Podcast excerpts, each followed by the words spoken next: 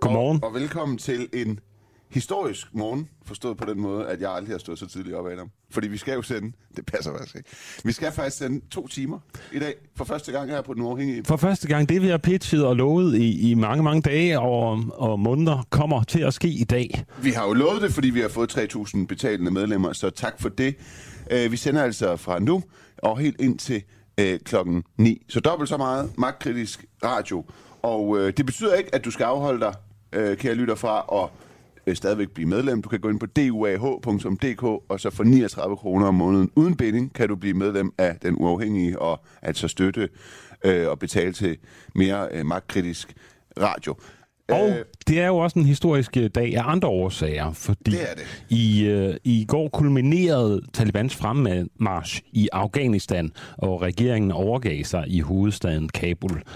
Det sker jo efter 20 års lang krig mod terror i landet, og spørgsmålet er, om den krig har været spild af tid, penge og liv. Skriv til os på 1245, skriv DUAH, mellemrummet og indholdet af din besked, og fortæl os, om den her krig har været spild af tid, Og penge spørgsmålet og er liv. også om, hvilken udgave af Taliban, der vi ser er kommet øh, tilbage. Er det en lige så vanvittig og grotesk og terroriserende udgave af, af Taliban, som vi har set det øh, før hen? Øhm, Ja, så Morten kommer til at stå meget i, i øh, Afghanistan og Talibans tegn. Vi kommer til at anskue det fra alle mulige vinkler, og øh, I får alle mulige nye perspektiver på den aktuelle situation i Afghanistan. Vi skal selvfølgelig også lige tale lidt senere om øh, hele den her Morten Messerschmidt-sag. Han blev jo kendt skyldig i både svindel og dokumentfalsk ved byretten i øh, fredags. Seks måneders betinget fængsel, altså begår han lignende forbrydelse igen, så kommer han altså ind og, og, og, og, og. Ja. Og så skal vi øh, have et helt anderledes blik på Afghanistan, kan jeg også sige. Vi skal nemlig tale med øh, formanden for Hizbut Tahrir i Danmark, som simpelthen øh, kommer i studiet. Jeg tror vist bare, det er medlem for Hizbut Tahrir, men det er Nå. en repræsentant, i Okay. hvert fald, de har sendt afsted. Ja, og, og øh, der får vi i hvert fald et øh, lidt andet blik på, ja. på, på Hizbut Tahrir. Og det er jo sjovt, fordi det ligger lige 500 meter fra, hvor vi sidder. Ja. Og øh, har de så de samme holdninger i virkeligheden Vi, som vi øh, sidder Taliban? den frie presse på den uafhængige her øh, i Nordvest, 500 meter, måske 900 meter fra Hizbut og, øh, og, og som, som jo går ind for sharia, og vi vil spørge dem, om de mener, hvad den bedste løsning er for Afghanistan, om det er USA eller øh, Taliban, eller på andre, med andre ord, hvad mindst slemt. Ja. Lige nu, der skal vi høre et klip fra med en britisk journalist i Kabul, der i går overværede Talibans march gennem hovedstaden. So I hear a lot of shouting uh, coming down the road behind me. In fact, it is a, I think it's a procession of uh, of the Taliban. Uh, yes, it is. There's the white flag, and uh, they're coming down uh, the street. So you couldn't ask for a, a, a better illustration of the fact uh, that the Taliban aren't just um, in Kabul, but they're actually right, right in the centre of it. They've just have just walked past uh, the presidential palace. Ja, her var det en journalist fra Sky, og øh, vi skal tale med David Vesterskov, chefkonsulent ved Forsvarsakademiet. Kan du fortælle os, David, hvad det seneste nye er i Kabul? Jeg skal høre, om vi har David Vesterskov med. Det har vi måske. Godmorgen, David. Godmorgen. Hvad er det seneste nye i Kabul? Jamen, det er sådan set, at den her, øh, den her fredelige magtoverdragelse, øh, som, som øh, der, der er et, hvad kan man sige, en, en interesse i fra, fra flere parters side, øh, bliver, bliver, bliver gennemført, jamen den er sådan set, sådan set kun fortsat øh, altså hen over natten med, med at blive et mere og mere sandsynligt udfald. Øhm, det er klart, at, at fra international side, jamen, der har man travlt med at få, øh, at få folk ud, og, og jeg tror, at, øh, at, at, at fra Talibans side, jamen, jamen, der har man nok også, øh, øh hvad kan man sige, der, der er i hvert fald også travlt med at holde, øh, hvad sige, at holde enhederne øh, i ro, for at sikre, at, øh, at øh, den, den sidste del her øh, bliver, bliver gennemført uden, uden for mange kamp, øh, uden, uden, uden for hårde kampe, og, og så må man også sige, at, at det system, øh, som, som, som Ashraf Ghani, altså den tidligere præsident, der nu er flygtet, var i spidsen for, øh, jamen, jamen, det er nu også øh, altså fuldt, øh, fuldt afviklet. Okay. Øhm, og hvordan ja. er denne her magtoverdragelse foregået? Er det hele været stille og roligt og fredeligt, eller har der også været kampe og skyderier? Ja, der har været, der har været forlydende om enkelte skyderier rundt omkring, øh, men, men, men ikke, øh, ikke, hvad jeg vil betegne som, som deciderede kampe. Øh, altså, det er jo, det er jo nærmest blevet mere fredeligt, øh, kan man sige, de her overtagelser dag fra dag.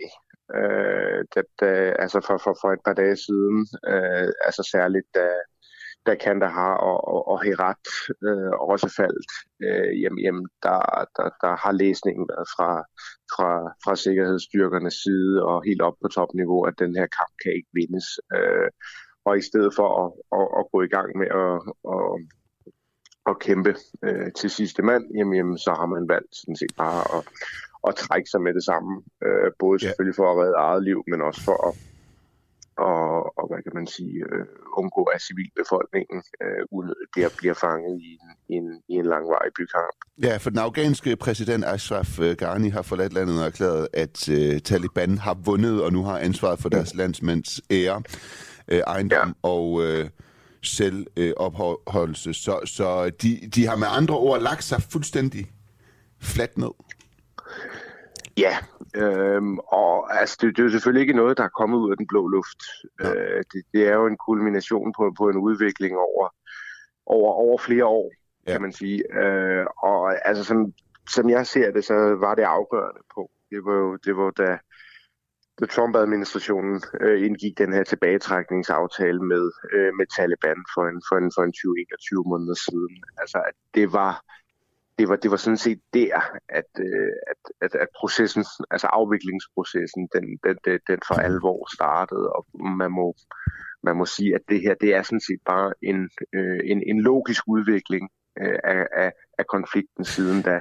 Så, så er der selvfølgelig gået hurtigere øh, her, til, her til slut, end, øh, end, end, end hvad man kunne forvente, særligt, særligt med den styrke, som, som, som der trods alt har været på regeringssiden. Men, men, men en Taliban, et Taliban-magtovertagelse er på ingen måde overraskende. Øh, det, det, var, det var en uundgåelig udvikling af den, af den aftale, der blev indgået.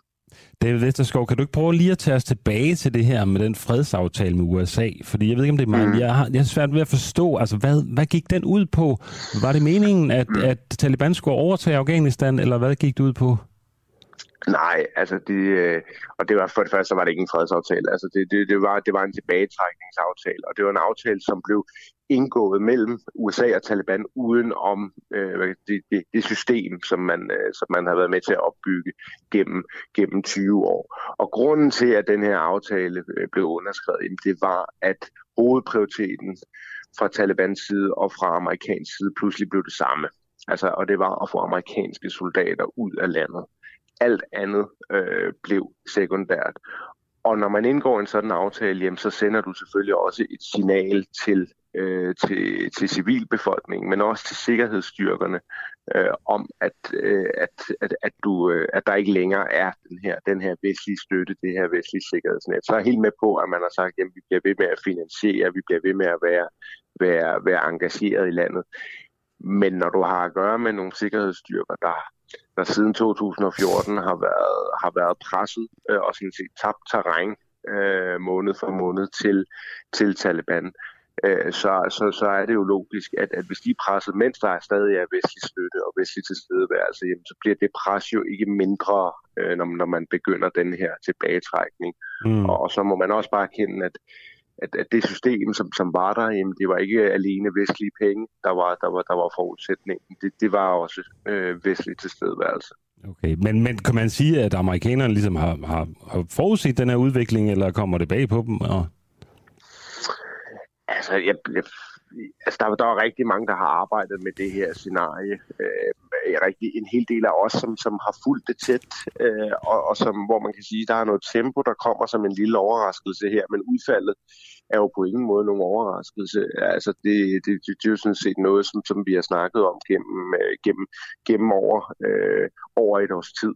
Øh, så kan man jo selvfølgelig vælge at, at, at arbejde med, øh, med, med, med, med en best case og en worst case, øh, og der må vi sige, at, øh, at den amerikanske administration og, og, og så sandelig også den danske. Øh, der, der, der er det jo selvfølgelig den her best case, som, som der er blevet kommunikeret ud, at det er det, man har sat sin lid til. Altså, at man har, at man har sat sig ned og kigget på tallene og sagt, at der, der, der er en her på, på 200.000 mand, det må være nok, øh, det må være rigeligt til at klare det. Øh, mm. I stedet for at, at se på, på de her processer, som der har været i gang så længe, hvor at, at, at, at det har været ret svært at forestille sig, at det her system skulle, øh, skulle, skulle overleve, og selv hvis den her her havde taget, havde taget kampen op, jamen så havde vi nok skubbet øh, det her resultat øh, nogle måneder, men, men, men, men, men på den lange bane, jamen, så kunne det her system sådan set øh, ikke overleve. Og okay. det er jo også den læsning, som, som, som, som sikkerhedsstyrkerne og, og civilbefolkningen har haft hele tiden. Ja. Et sidste spørgsmål her, David. Øh, Danmark har jo flyttet alle sine ansatte til lufthavnen. Det har mere eller mindre alle mm. ambassader, ikke? Og øh, mm. de skal så hjælpe med at evakuere de lokale ansatte afghanere, som har hjulpet Danmark. Får alle lov til at være fredeligt der på, øh, på, øh, i lufthavnen? Er det sådan det eneste helle i Afghanistan lige nu, eller hvordan?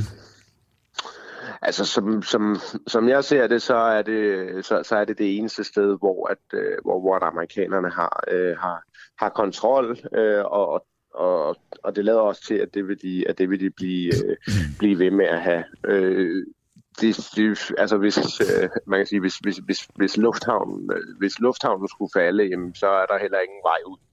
Og det er også derfor, at man, man selvfølgelig har, øh, har prioriteret den her lufthavn Øh, så, så, så, så for nu, som jeg også sagde indledningsvis, jamen, så er der også et interessefællesskab blandt, øh, blandt, blandt øh, alle, øh, alle hvad kan man sige, nøgleaktørerne lige nu. Øh, mm. Altså særligt, særligt USA og, og, og, og Taliban i forhold til at, øh, at, at, at, at, få, at, at få de her folk øh, at få de her folk ud uden at, øh, uden, uden at, det, at, at der opstår øh, kamphandlinger.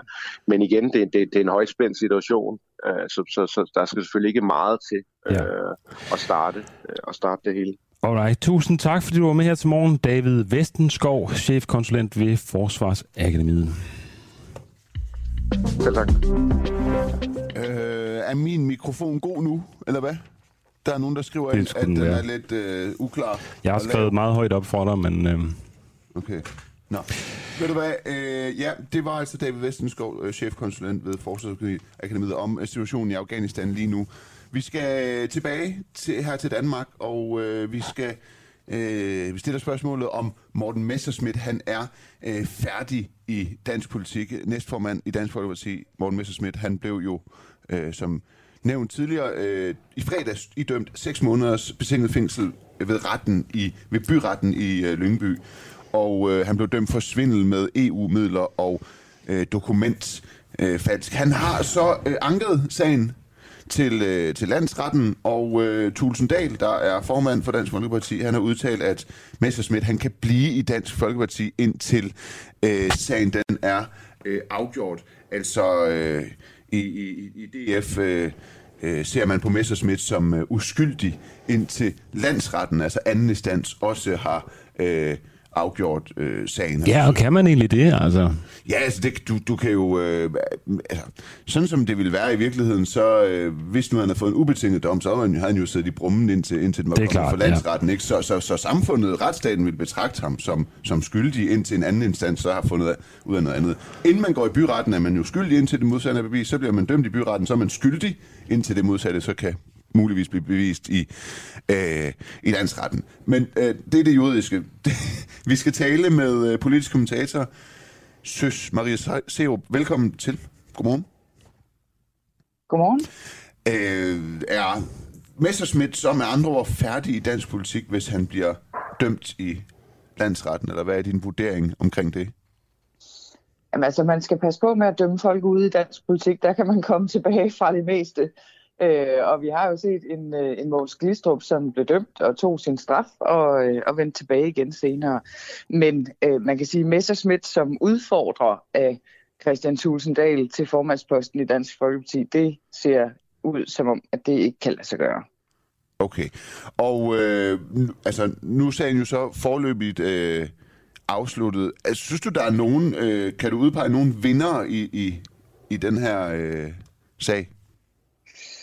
Øh, altså, man kan sige, at de fleste taber jo på den her sag, men på den korte bane, der kan man godt tale om, at, øh, at Christian Tusinddal har vundet. Han har i hvert fald vundet noget tid til at, øh, at folde sin plan for partiet ud, hvor man kan sige, at det var han ved at løbe tør for. Øh, fordi der simpelthen var ved at samle sig øh, tilpas stærke kræfter til, at, der, at der vil komme en udfordring af ham. Øh, og der kan man sige, der, der køber han sig i hvert fald noget tid nu. Øh, alt tyder på, at det kan tage et år, måske halvandet, øh, før den her sag er afgjort. Og, øh, og der har han så mulighed for at få sin plan for Dansk Folkeparti ud, og det er måske vigtigt at øh, og minde om, at han har faktisk en plan. Han ved faktisk godt, hvad han vil øh, med partiet, men det er et spørgsmål om, om mulighed for også at få den ud. Ja. Øh, jeg ved ikke, om der er kommet, øh, det er måske lidt tidligt at sige, men tror du, at du, man kommer til at kunne mærke det her i, øh, i meningsmålingerne?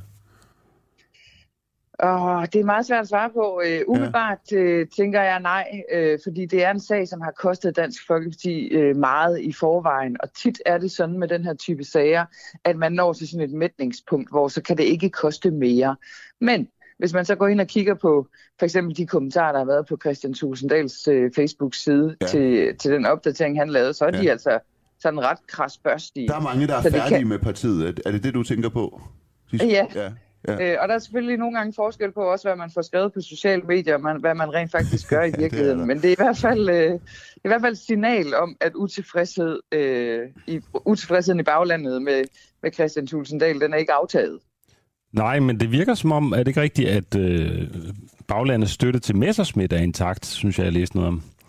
Ja, igen, hvis vi baserer det på det. Når man sådan øh, ringer rundt og taler med nogle af dem, så er der øh, også øh, sådan ret udpræget utilfredshed med, at partiledelsen så tydeligt ikke hjælp øh, Morten Messersmith.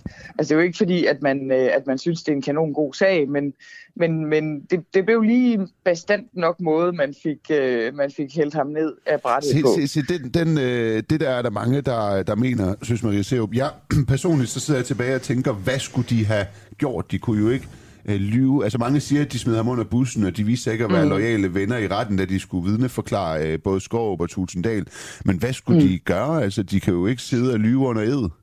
Nej, det skal de bestemt heller ikke. Øh, men man kan sige, øh, dengang var, altså da man afholdt den her, øh, det her sommergruppemøde i Skagen, der var Tulsendal formand for partiet, og øh, Skåb var gruppeformand for partiet, præcis ligesom nu. Øh, der er indgået 100.000 kroner i deres budget for, den, øh, for det sommergruppemøde. Øh, det er lidt svært at forestille sig, at en fjerdedel af de samlede omkostninger, dem har man ikke haft nogen som helst idé om, hvor kom fra og hvorfor. Okay. Øh, så man kan sige, at de kunne have åbnet for, at ja, der var medfinansiering, og vi var klar over, at vi lavede noget sammen med EU. Øh, og, og det er jo det, Morten Messerschmidt har forsøgt at sige i retten, at det var sådan en form for joint venture. Øh, altså noget, man lavede i fællesskab. Øh, og det har de jo fuldstændig kategorisk afvist. Ja. Ja, altså det er jo også et interessant spørgsmål det her, fordi Thulesen Dahl og Peter Skåb, øh, hvorfor har de ikke sagt noget tidligere? Altså, de må jo have vidst, det ikke var et, felt, et meldt møde.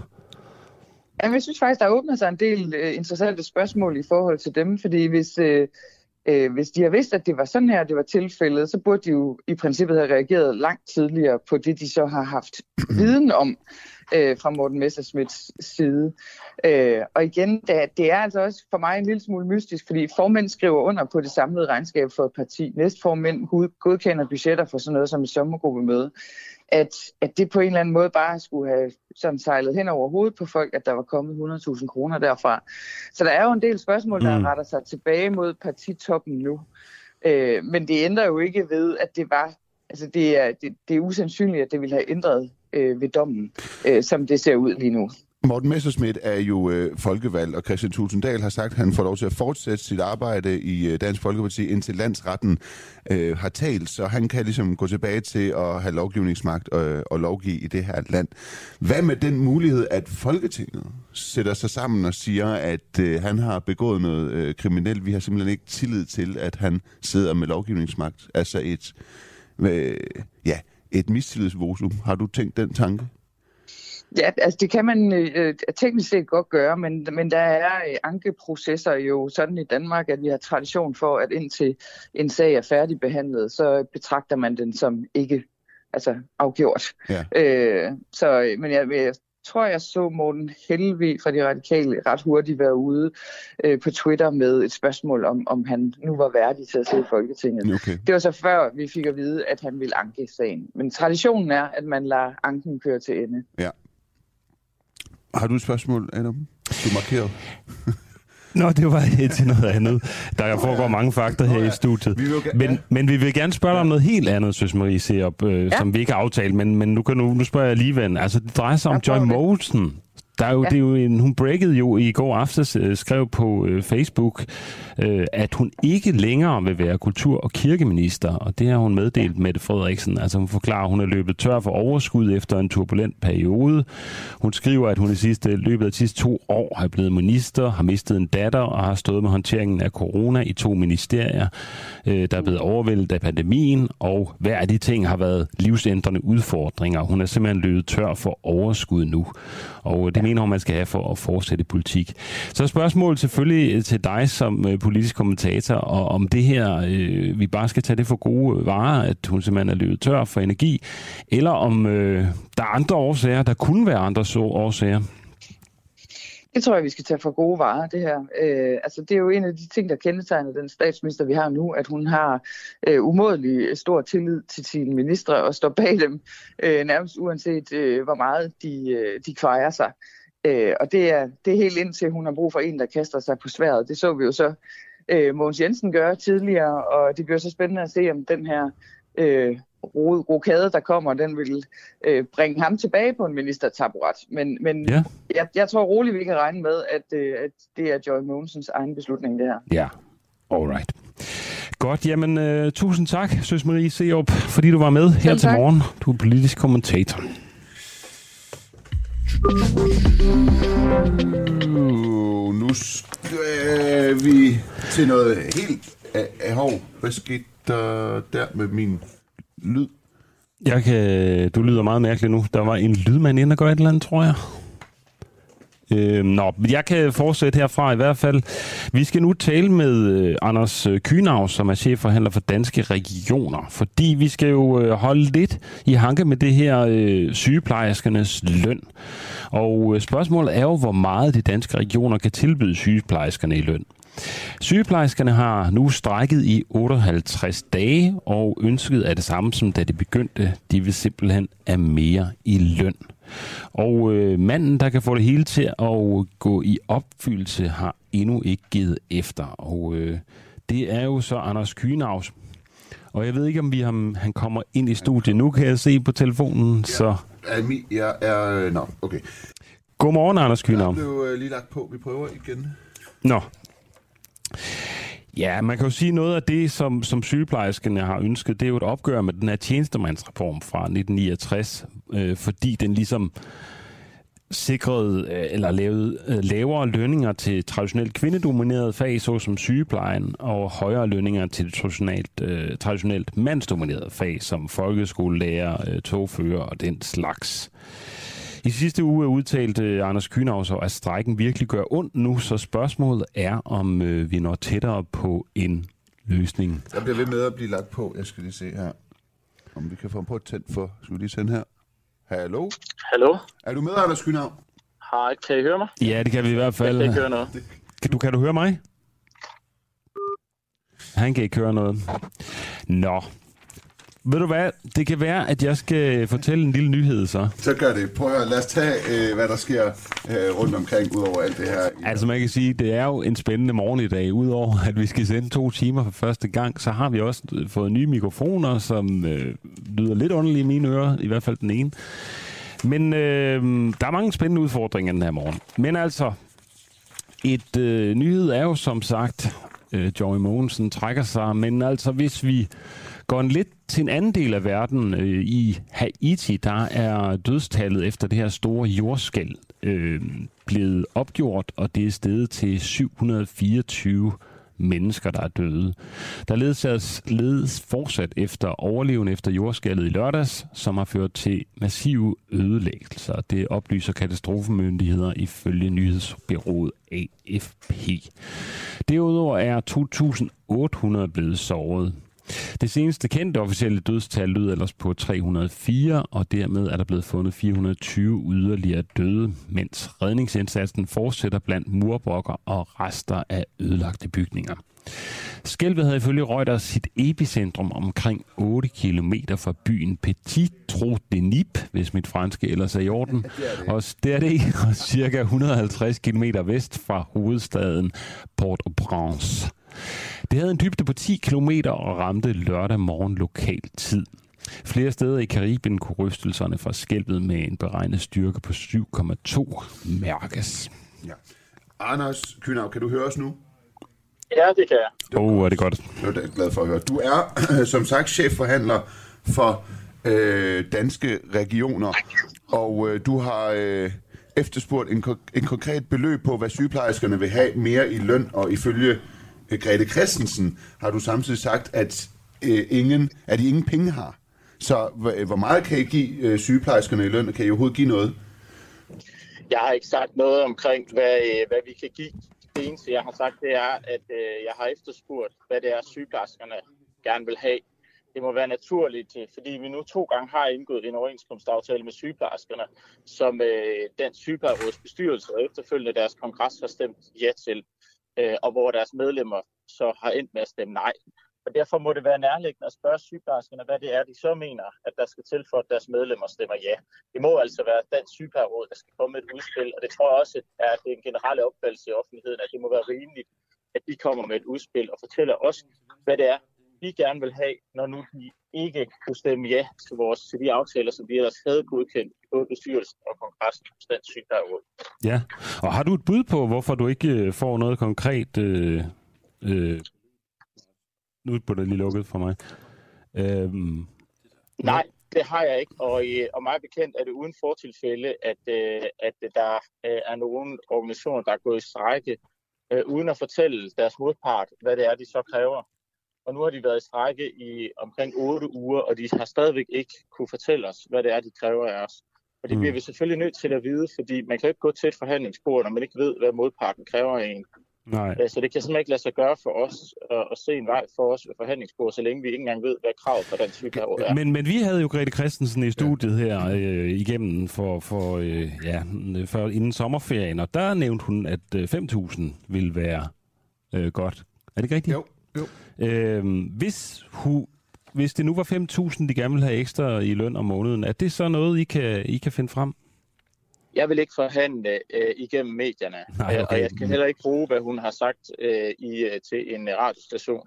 Øh, det, jeg kan bruge til noget, det er, hvis hun fortæller mig inden ved det bord, hvor jeg sidder sammen med hende.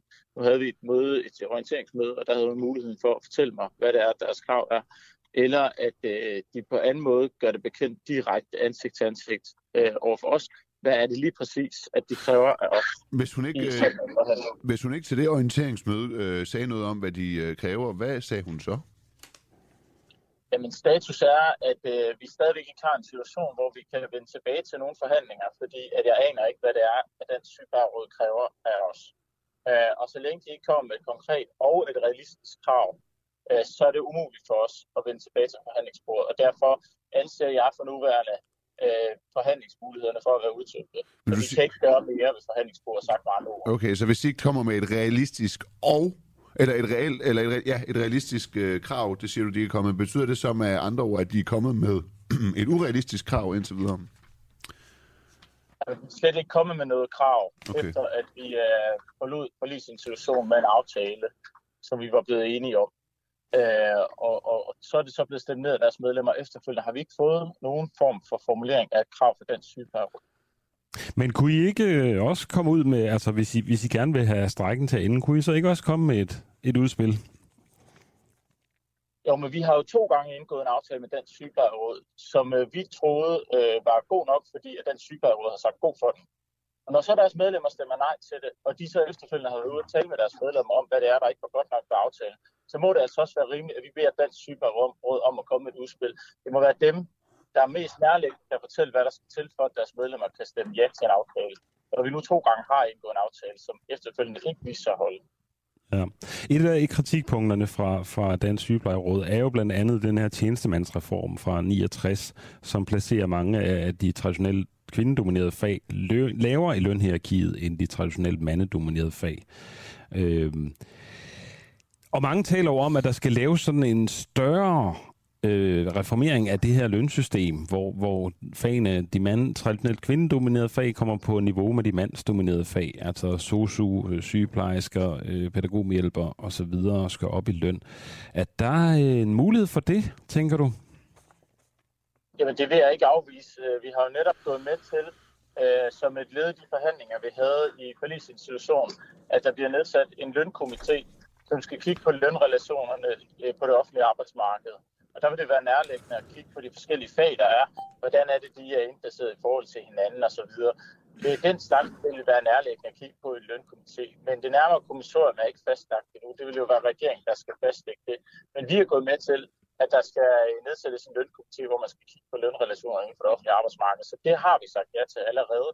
Og ydermere så har vi jo faktisk også tilbudt sygeplejerskerne ved de overenskomstforhandlinger, som, som vi afsluttede med en aftale med alle de andre øh, lønmodtagerorganisationer. Der har vi aftalt, eller der havde vi faktisk foreslået for inden, at øh, den sygeplejeråd skulle have et, øh, et, et markant lønløft. Men det kunne vi jo ikke komme igennem med, fordi at øh, de andre lønmodtagerorganisationer samlet set ikke kunne godkende et sådan øh, lønløft til sygeplejerskerne.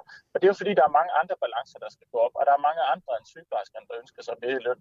Men det er jo lige præcis sådan noget, som det, som man skal ind og kigge på med en lønkomité. Hvordan er det, at lønrelationerne er inden for det offentlige arbejdsmarked? Og det drejer sig jo ikke kun om sygeplejersker, det drejer sig om alle lønmodtagerorganisationer. Alright.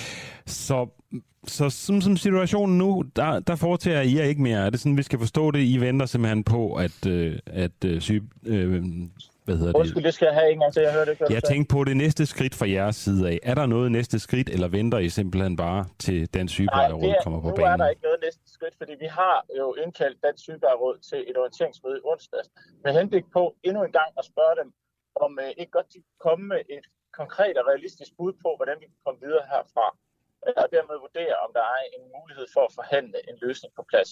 Og det måtte vi konstatere, at vi kunne endnu en gang ikke få et svar fra den sygeplejeråd på, hvad de egentlig kræver os. Og dermed kan vi ikke gå tilbage til forhandlingsbordet. Der er ikke noget at forhandle om, når vi ikke ved, hvad kravet imod os er.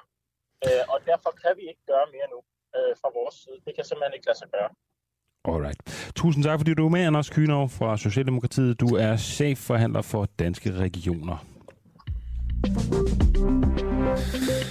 Nå, ved du hvad, øh, kære lytter, du lytter til en øh, uafhængig morgen. Mit navn det er Nima Samani, og ved min side der sidder Adam Dreves. Der har været nogle problemer med min øh, mikrofon. Du må meget gerne lige skrive ind på 1245, start din sms med DUA, D-U-A-H, og så mellemrum øh, om min lyd den er god nu, kan du høre mig, eller kan du ikke, ikke høre mig særlig godt. Det er jo sådan lidt, hvorfor skulle jeg sidde og sige noget af dig, hvis man alligevel ikke går igennem, så kan du lige så godt lave det. Ja.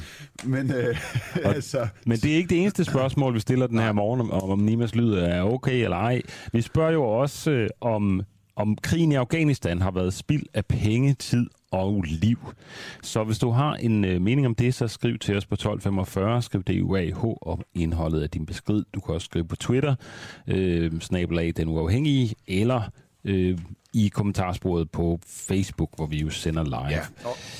I går der overgav Afghanistans øh, regering øh, hovedstaden Kabul til øh, Taliban, som sagt, og i månedsvis der har øh, terrororganisationen Taliban med vold og magt overtaget flere afghanske byer, som ellers har været øh, kontrolleret af regeringssikkerhedsstyrker. Vi talte med øh, David Vestenskov før, som er chefkonsulent øh, i Forsvarsakademiet, og han sagde, at det her har været længe under opsejling, så egentlig er det ikke sådan, som sådan nogen overraskelse, at øh, Kabul er kollapset og overtaget af Taliban, men at det måske kunne sige at være en, øh, en, en overraskelse, at det er øh, sket øh, så hurtigt.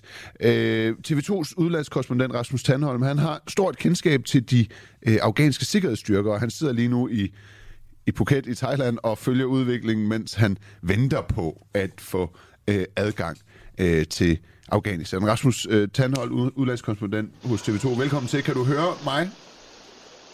Det kan du tro. Ligger du ved stranden? Øh, nej, jeg skulle på arbejde, du. Så, øh, så det gør jeg ikke. det, det, det, det, det, er ikke, fordi jeg, det er ikke, fordi jeg har fået... Vi tænker Thailand og Phuket og tænker... Øh, ja. ja. Nej, prøv at høre. Det det. Hvordan, øh, hvordan tænker du, Taliban de har kunne overtage øh, landet så hurtigt. Vi talte lige med David Vestenskov før, chefkonsulent hos Forsvarsakademiet. Han sagde, at øh, det er ikke fordi, at øh, det var uforventet, at de ville overtage, men det var måske en overraskelse, at de har overtaget så hurtigt. Hva, hvordan tænker du, det er... Hvorfor er det sket? Det er simpelthen sket, fordi at de afghanske regeringsstyrker, som jo blandt andet er blevet trænet af danske og internationale soldater, de ikke øh, havde tillid til de mennesker, som de jo egentlig kæmper for.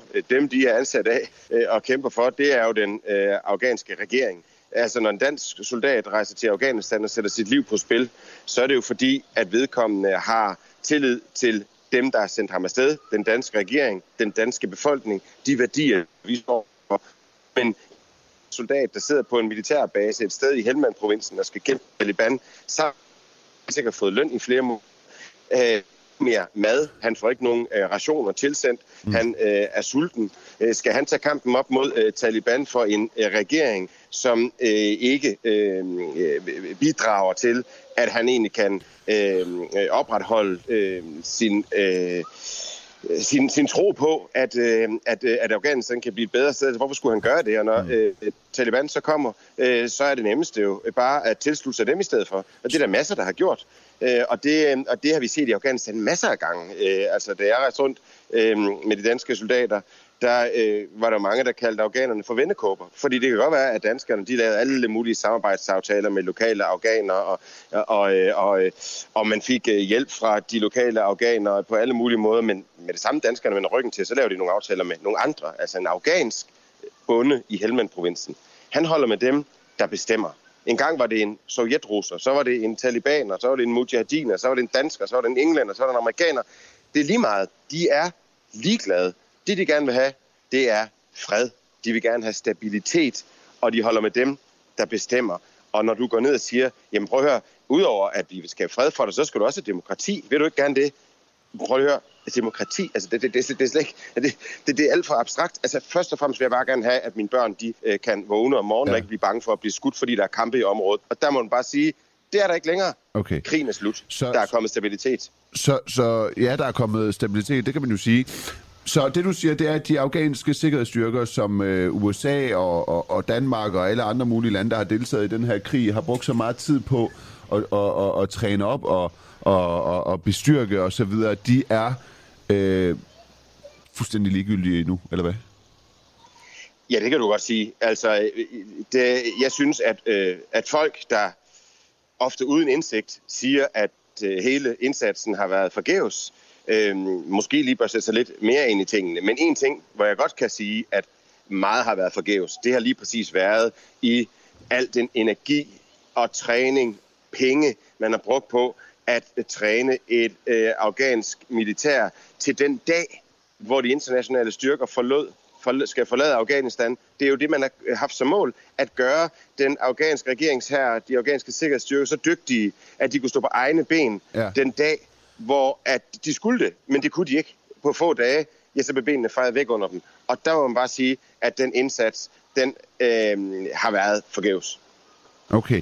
Og hvad med dig selv egentlig? Øh, du sidder jo og, og, og som sagt i Thailand nu og venter på at komme til øh, Afghanistan. Hvad tænker du som ja, udlandskorrespondent og, og journalist om din egen situation nu, hvor, øh, hvor Taliban har gjort sit indtog og jo er berygtet for øh, ikke altid at være så venlig over for øh, journalister? Altså, jeg er jo lidt øh, blevet fanget i øh, overraskelsen over, at det er gået så hurtigt, ligesom alle mulige andre. Altså, øh, ja. øh, for at komme til Afghanistan skulle man øh, tidligere søge et visum, øh, og det har jeg jo øh, gjort øh, sådan for en øh, 4-5 dage siden i London. Øh, og øh, det her skulle jeg over hente her på torsdag, men øh, en ambassade i London, altså Taliban har så vidt jeg ved ikke nogen ambassade i London, og der er ikke nogen afghansk regering, så spørgsmålet er, om der er en ambassade i London, og øh, om jeg nogensinde får mit pas, øh, og om de egentlig ikke bare har lukket ned og så er gået hjem, for det tror jeg, at de er. Mm. Så på den måde, så er det en ny situation, øh, så jeg skal jo forholde mig til, om det kan lade sig gøre at komme til Afghanistan lige alligevel, fordi øh, altså, det er jo nemt bare at sige, jamen Taliban, det er nogen, der stener øh, kvinder og øh, henretter folk på øh, offentlige pladser. Men spørgsmålet er, om det er helt det samme Taliban. der kommer tilbage nu efter 20 år, ja. og det er jeg egentlig ikke helt sikker på. Nej. Altså, jeg er ikke sikker på, at Taliban ikke vil lukke journalister ind. Jeg tror ikke, at de journalister øh, og udlændinge, der er tilbage i øh, Kabul, at de øh, nødvendigvis øh, kommer til at lide nogen øh, overlast, fordi Taliban har en meget stor interesse i, at nu skulle kunne samarbejde med internationalt samfund. Altså, de har jo allerede, øh, mens de har været øh, ikke har haft magten, jo øh, øh, både talt med Kina, de har talt med Rusland, og prøv at hvis Taliban, de starter med at slagte en hel masse mennesker, jamen så står de i dårligt lys helt fra starten. Nu har Taliban en utrolig gylden mulighed for at tage magten i landet. Og hvis de starter med at få det hele internationale samfund for alvor imod sig, så kan risikerer de jo at miste magten igen. Men Rasmus Og det kan jeg slet ikke se nogen siden, grund til. Siden, siden hvornår skulle man have tillid til uh, nogen, som uh, uh, er berygtet for at hugge folks hænder af, hvis de, hvis de stjæler eller, eller sten kvinder, eller tvinge dem til at gå i, i burka? Hvorfor skulle man tro på, at nu kommer de tilbage i en ja, venligere udgave? Jamen altså, nu ved, jeg ikke, nu ved jeg ikke, om du kører bil, men hvis du gør, så støtter du Saudi-Arabien. Og de gør nøjagtigt det samme. De hugger, folk, øh, hugger hånden af folk, hvis de stjæler. Øh, de, øh, de henretter folk med en sabel på en åben plads. Jeg har set det med mine egne øjne. Øh, så, så, så man kan sige, at vi samarbejder med masser af lande, der har islamiske øh, regler. Øh, og, øh, og jeg afventer selvfølgelig situationen, og jeg tror selvfølgelig, og det ved, at det bliver absolut ikke sjovt for nogle af de kvinder, især i Afghanistan, som har lugtet friheden, som har haft friheden i hånden, og har oplevet, at de har haft mulighed for at uddanne sig og alt muligt andet. Jeg tror og ved, at det bliver absolut ikke sjovt for dem at leve under Taliban-regime. Det jeg bare forsigtigt siger er, Ja. ja. at det er nok et andet Taliban, der kommer tilbage, end det Taliban, som vi havde for 20 år siden. Ja. Ja. For det er også et Taliban- Taliban, der skal agere i en international verden. Øh, og på den måde, så kan jeg ikke udelukke, at det også kan lade sig gøre for en journalist at rejse ind, uden det bliver et helt stort problem om en uge. Tidligere under det gamle Taliban-styre, der var det helt umuligt. De optagelser, der kom ud derindefra, det var nogen, der var øh, optaget af øh, burkaklædte journalister, som filmede med skjult kamera, men det er ikke sikkert, at det bliver det samme den her gang. Okay. Du siger, det ikke er sikkert, så, så du håber i hvert fald, eller har formodning om, at det bliver et mere moderat og pragmatisk Taliban, der rykker ind. Altså, der er ingen tvivl om, at det er et redselsregime, men det er på mange måder, øh, hvis du spørger mig. Men øh, man kunne godt have et håb om, at det måske ikke bliver helt lige så vanvittigt, som det var sidst, det var ved magten. Alright. Tusind tak, fordi du var med. Helt fra Thailand, Rasmus Tandholt. Du Det var så er lidt. øh, udenlandskorrespondent på TV2. Er min mikrofon tændt? Det er den. Dejligt. Det er den. Og vi har simpelthen fået øh, gæster i studiet. Velkommen til. Jo, tak. Og øh, nu skal vi lige have min Ja, ja, det manus vi, frem skulle lige, her. bytte- vi skulle lige bytte pladser her. Vi, vi er stadigvæk et, et, øh, et nyt øh, medie, så der er lidt begrænset rådrum her. Øh, øjeblik, så skal vi være der. Ja. Taimula Laban, du er vores øh, gæst. Du er medlem af øh, Hizb ut-Tahrir, og øh, Afghanistan, de er godt på vej til, som sagt, det kunne vi høre her fra Rasmus Tandholt, og tidligere fra David Vestenskov, der er chefkonsulent i Forsvarsøkonomien, at Afghanistan, de er øh, godt på vej igen til at blive øh, komplet, komplet overtaget af terrororganisationen Taliban, og alt det, der øh, følger med, altså muligvis henrettelser, stening og sharia-lovgivning. Men øh, det er ikke alle, der mener, at øh, det nødvendigvis er et øh, problem, øh, at det her det sker, og det sker kun 20 år efter USA i næsten to årtier invaderet øh, Afghanistan med det proklamerede formål at øh, indføre øh, demokrati. Som sagt, Taimullah Laban er medlem af Hizb ut-Tahrir. Velkommen til. Jo, tak. Er det... Øh, skal lige tættere på mikrofonen her. Sådan der. Er det bedre med Taliban ved magten i Afghanistan end USA? Øh, jo, først og fremmest tak for invitationen her til programmet. Selv tak. Jeg tror ikke, det er et spørgsmål, der er vanskeligt øh, at svare på. Selv for altså lige meget hvilken hudfarve eller religiøs baggrund man har. Hvis man ser på USA's historie og dens historie med invaderede lande, og hvad det har medført, øh, fra Koreakrigen til Vietnamkrigen, til hvad den har gjort med de indfødte amerikanere, til dens invasion i Latinamerika, og til den seneste Irak-krig, hvor kemiske våben, biologiske våben bliver brugt. Øh, det, er den- det er det eneste land i historien, der har kastet atombomben Ja. over en civilbefolkning. Øh, masse øh, tortur og voldtægter i i Irak, hvor irakiske kvinder Ja. blev tortureret og voldtaget øh, under en lang række. Altså, med, med, med den historie, øh, som USA har, øh, har den aldrig efterladt et land, efter den har invaderet, hvor der har været opblomstring. Der har altid været spor af ødelæggelse, den har, den har efterladt bag sig. Mm. Så jeg tror ikke, det spørgsmål er, er særlig vanskeligt at svare på. Så, så, så det er bedre med Taliban ved magten end USA? Altså, det vil også være bedre, hvis, hvis Grønland styrede øh, øh, Afghanistan Så end, ja, end det USA. er bedre med Taliban? Ja, bestemt. Ja, okay. Ja. Øh, synes du, øh, er det bare mindre slemt med Taliban ved magten end USA, eller synes du lige frem, det er øh, positivt med Taliban ved magten i Afghanistan? Nej, jeg synes ikke, det er positivt. Øhm, det er, at, at, at Afghanistan står i den her situation, skyldes jo, at landet har været udsat for gentagende øh, besættelser fra britterne, tidligere russerne, sovjetterne og amerikanerne. Og Taliban er et produkt øh, af det her. De sidste 20 år har Taliban været en oprørsbevægelse, der har kæmpet mod besættelsesmagten. Mm. Man kan ikke forklare det nederlag, NATO har lidt i de sidste 20 år. Mm. Ved Taliban er bare en bevægelse. Øh, der er nødt til at være en folkelig opstand, en folkelig afsky over for de fremmede besættelsesstyrker. Ja. Hvilket er bekræftet af, af journalister, danske journalister også, der har været dernede. Øh, og også meget øh, fremtrædende politikere, Ja. der har talt om, at det her det er en, en folkelig øh, modstand imod den fremmede besættelse. Så du synes ikke, det er øh, positivt med Taliban ved magten? Nej, det, er det, det synes jeg ikke, det er, nej. Nej. Fordi de, de, det er ikke en, de repræsenterer ikke en islamisk samfundsmodel, som, som min organisation og de fleste muslimer ønsker. Okay. Hvis du ikke synes, det er positivt, og du ikke synes, de repræsenterer en islamisk samfundsordensmodel, øh, og du generelt tænker øh, negativt om Taliban, hvad synes du så det værste er, som Taliban har, har gjort? Hvilke metoder synes du særligt, at Taliban øh, kan kritiseres for at bruge? Altså, jeg tror at stille, at stille det her spørgsmål på det her tidspunkt, hvor øh, jeg nu skal kritisere Taliban, eller snakke om, øh, hvilke ugerninger de har begået. Ja. Jeg ved ikke, om det er den, den korrekte timing, fordi måden, man har retfærdiggjort den her krig, hvor en kvart million afghanere er blevet udryddet, det er jo ved hele tiden at snakke om, hvor, hvor onde mennesker øh, talibanerne er. Ja. Hvis jeg kan citere en, en dansk journalist, der har været i Afghanistan, mødt Taliban, han er en af de få, der har bevæget sig i, øh, i Afghanistan, uden at blive eskorteret af, af, af danske soldater. Ja. Øh, han siger det i et øh, interview med Information i 2011. Ja. Øhm, jeg har rejst rundt i Gerisk, hvor danskerne har haft ansvaret. Undskyld, det var ikke lige det, var ikke lige det citat. Han siger, jeg tror ikke, vi i Danmark kan begribe det had afghanerne, især i krigshadeområder i Helmand, nære imod de ulandiske soldater. Selv de, som ikke bryder sig om Taliban, har en stor antipati mod vestlige soldater. Så det, man har brugt for at retfærdiggøre de sidste 20 års krig, Ja. øhm, hvor en masse civile tab er gået. Altså, danske soldater har også været dernede og dræbe børn. Ja. Masser af børn er blevet dræbt. Og spørgsmål for Altså selvfølgelig krig... ikke øh, bevidst. Danske soldater har jo ikke været bevidst ned at dræbe Det- det, børn. Det kan, det kan man jo ikke sige. Man har jo valgt at tage derned jo. Og konsekvensen er Ja, ja, kommet... men du har ikke noget bevis for, at danske soldater intentionelt har været nede for at jeg, dræbe børn. jeg, har- jeg har bevis for, at danske soldater ikke kun har dræbt danske børn, men de har betalt blodpenge. Afghanske børn.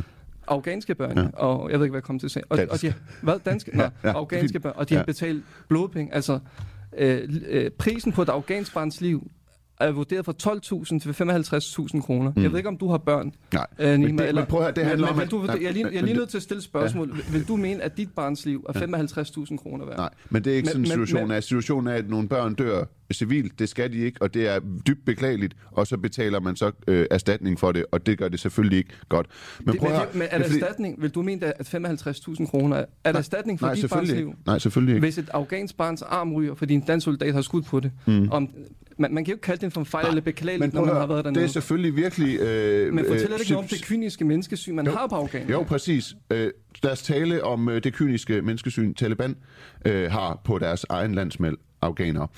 Øh, ifølge øh, REVA, øh, en, en organisation, der kæmper for kvinders rettigheder, afghanske kvinders rettigheder, øh, der forbyder Taliban, at kvinder må øh, arbejde andre steder i øh, hjemmet. Øh, Taliban forbyder også kvinder at gå i øh, højhæle. De forbyder kvinder at grine øh, højlydt.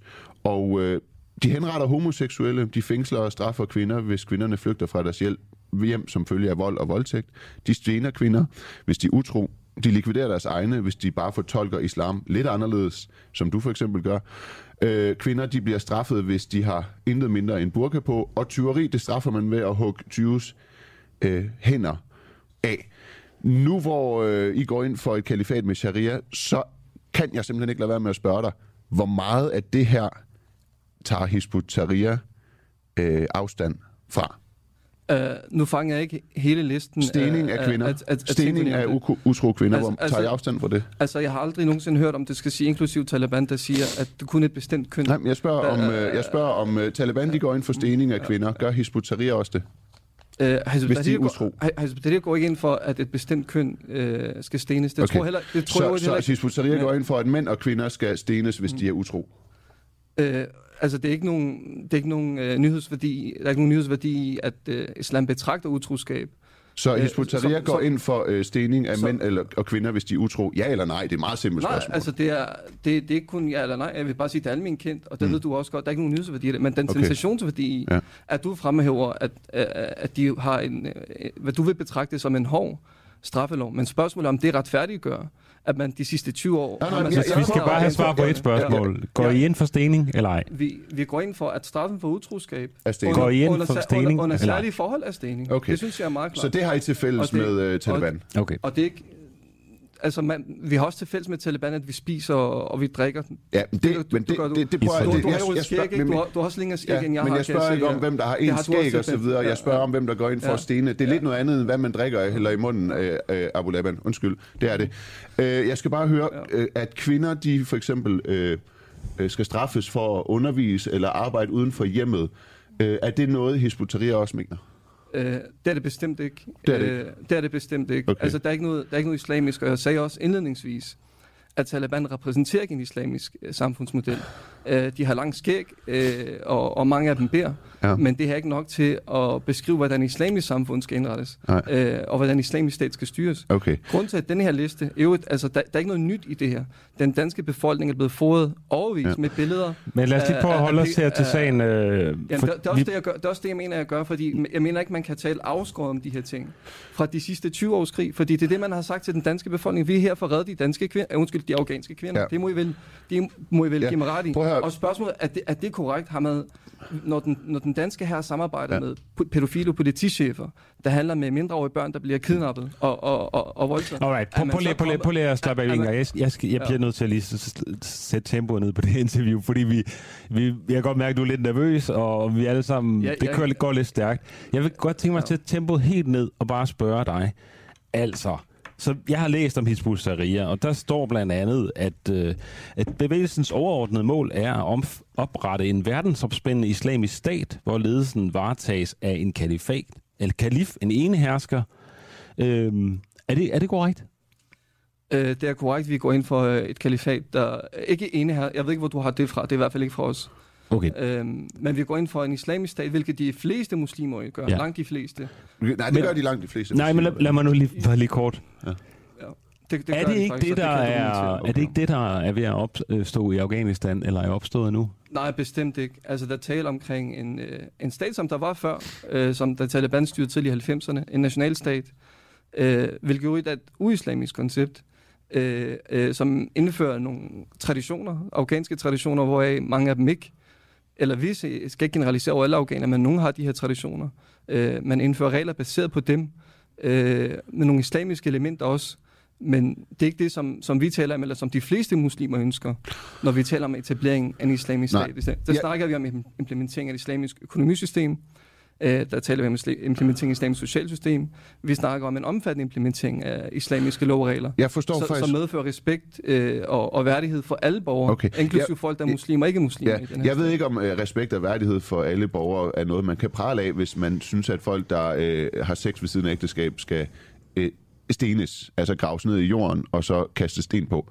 Men når det er sagt, så øh, jeg vil gerne til dels give dig ret i, at øh, krigen ikke har været øh, en succes. Og øh, hvad skal en øh, kolonimagt i et øh, andet land, hvordan kan de komme ind og have jurisdiktion øh, der?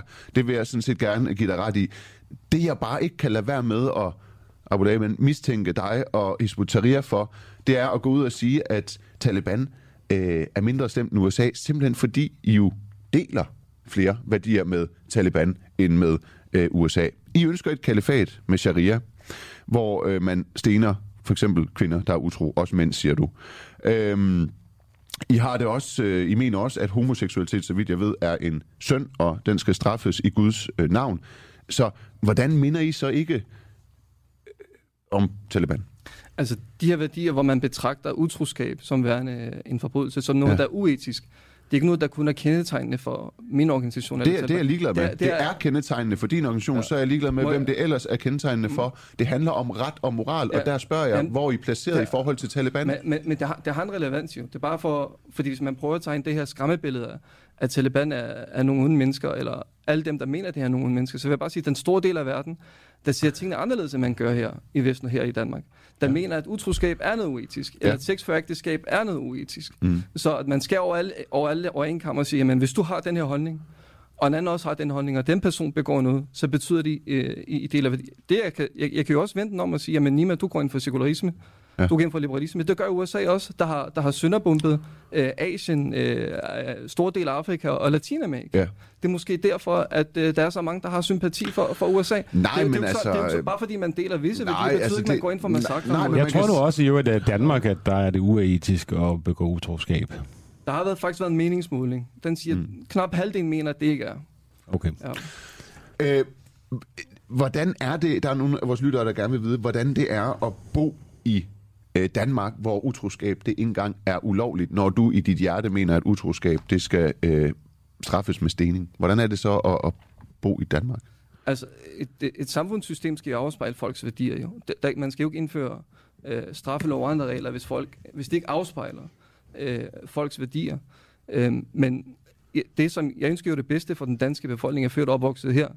Øh, og jeg vil håbe med den islamiske kultur, når den bliver omfavnet, og der er heldigvis mange danske, der omfavner den, at ting som utroskab, som ødelægger familier, vil blive reduceret.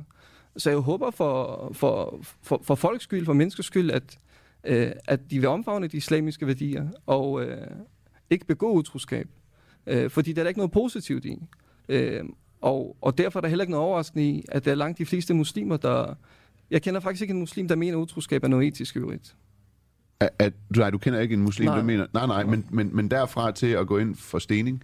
Altså, jeg, ved- jeg, jeg ved jo Ja. godt, at, Altså- at, at du måske synes, det er træls, at hver gang man bliver invi- inviteret i medierne, så skal man tale om, hvad man øh, mener om øh, stening og utroskab og Du så ved- videre. du ved det allerede. Det, det, det er bare, ja. ja, men det ja. jeg kan godt forstå, det er træls, fordi du er vant til at Men- høre men- det. Men ja. prøv at høre, det er jo fordi, at det er så radikalt, at vi sidder her i Nordvest øh, øh, og, og sender øh, uafhængig øh, radio i en fri presse, og 500 meter længere væk, der går I ind for seksu- øh, censur og, og stening og, homoseksualitet af en søn og så videre. Så Det er, det er faktisk ikke derfor, at vi taler om det jo. Vi taler om det, fordi vi taler om Afghanistan lige nu jo. Ja. Du, har, du har ikke bragt et emne om sten. Undskyld, Nej. hvis jeg lige kan gøre det færdigt. Ja. Og man har brugt de her pixelerede, grumsede billeder af af steninger i Afghanistan. De sidder i nethen, de sidder under huden på hele den danske befolkning, fordi det er det, man har sagt, at man er dernede for. Men det har jo intet med årsagen til, at man invaderede Afghanistan. Afghanistan var et imperialistisk projekt. Taliban i øvrigt fordømte 11. september. De, de tilbød amerikanerne at udlevere Osama Bin Laden, hvilket, øh, hvis de kom med beviser, hvilket USA nægtede. Det er derfor, vi taler om stening. Det er, så man kan sige til den danske befolkning, vi var dernede for at civilisere, ja. øh, og øh, det lykkedes ikke, fordi mm. de, de, var, de var desværre alt for vilde nok, mm. de her brune... Men det er jo reelt nok, at der Og- foregår stening, så det er jo ikke bare noget, man finder på. Nej, så nej, det, men, det, der det, er for, fordi, men der foregår jo stening i Ja, mange, mange lande. det Grunden til, det- at vi snakker om det i en afghansk kontekst, mm. det er fordi, det er det, man har brugt for en der, Mange af de her straffelov findes i Brunei, de findes i, i Malaysia, de findes i, i Saudi-Arabien. Det gør det da ikke bedre, det- Abu det- men- Det, men gør det det- da bare meget værre, at det findes det, mange andre steder i verden. Det, det, det land, man samarbejder med. Ja. I øvrigt, alle de her stater mener muslimer, inklusive os selv ikke er islamiske stater på, på nogen måde. Mm. Fordi man har de her straffelov. Men, men man snakker ikke om det, når i en saudiarabisk kontekst, så har vi den danske kongefamilie, der rejser med en lang delegation af forretningsfolk efter sig og hylder den saudiske kongefamilie. Ja. Vi snakker om det i en afghansk kontekst. Vi snakker Det er- bare om, det- vi det er snakker bare om, kan se- vi snakker om, at øh, efter at USA øh, invaderede øh, Afghanistan, så kan det være, at der er sket alt muligt, som ikke har været godt, og USA har lavet krigsforbrydelser osv. Men øh, kvinder er kommet ud og måtte arbejde, kvinder må øh, undervise. Øh, det, at kvinder griner i det offentlige rum, det er, det er ikke forkert, det er ikke en synd, det skal Nej, det ikke er, der øh, heller ikke nogen, straffes. det er der heller ikke nogen muslimer, jeg kender, der mener. Ja. Nej, men det er det, der foregår ja. med Taliban i Afghanistan, så ja, det er lidt Det lige det, der meget, foregik, hvem... det, er, det er det, der foregik. Og Ja. du har lige haft et interview med Rasmus Tandhold, Ja. som jeg lige en lille smule lyttede til, som Ja. sagde, det kommer ikke til at fortsætte sådan, at hvad Taliban har sagt. Mm. Så nu gentager du, undskyld, og det er ikke for at sige noget personligt mod dig, men det er de sidste 20 års mediepropaganda. For at sige til den danske, vi er dernede for at redde afghanerne. Men du ved jo godt, det ikke passer. Det ved jeg også, det ved, der er der mange mennesker, der ved. Det har jo intet med det at gøre.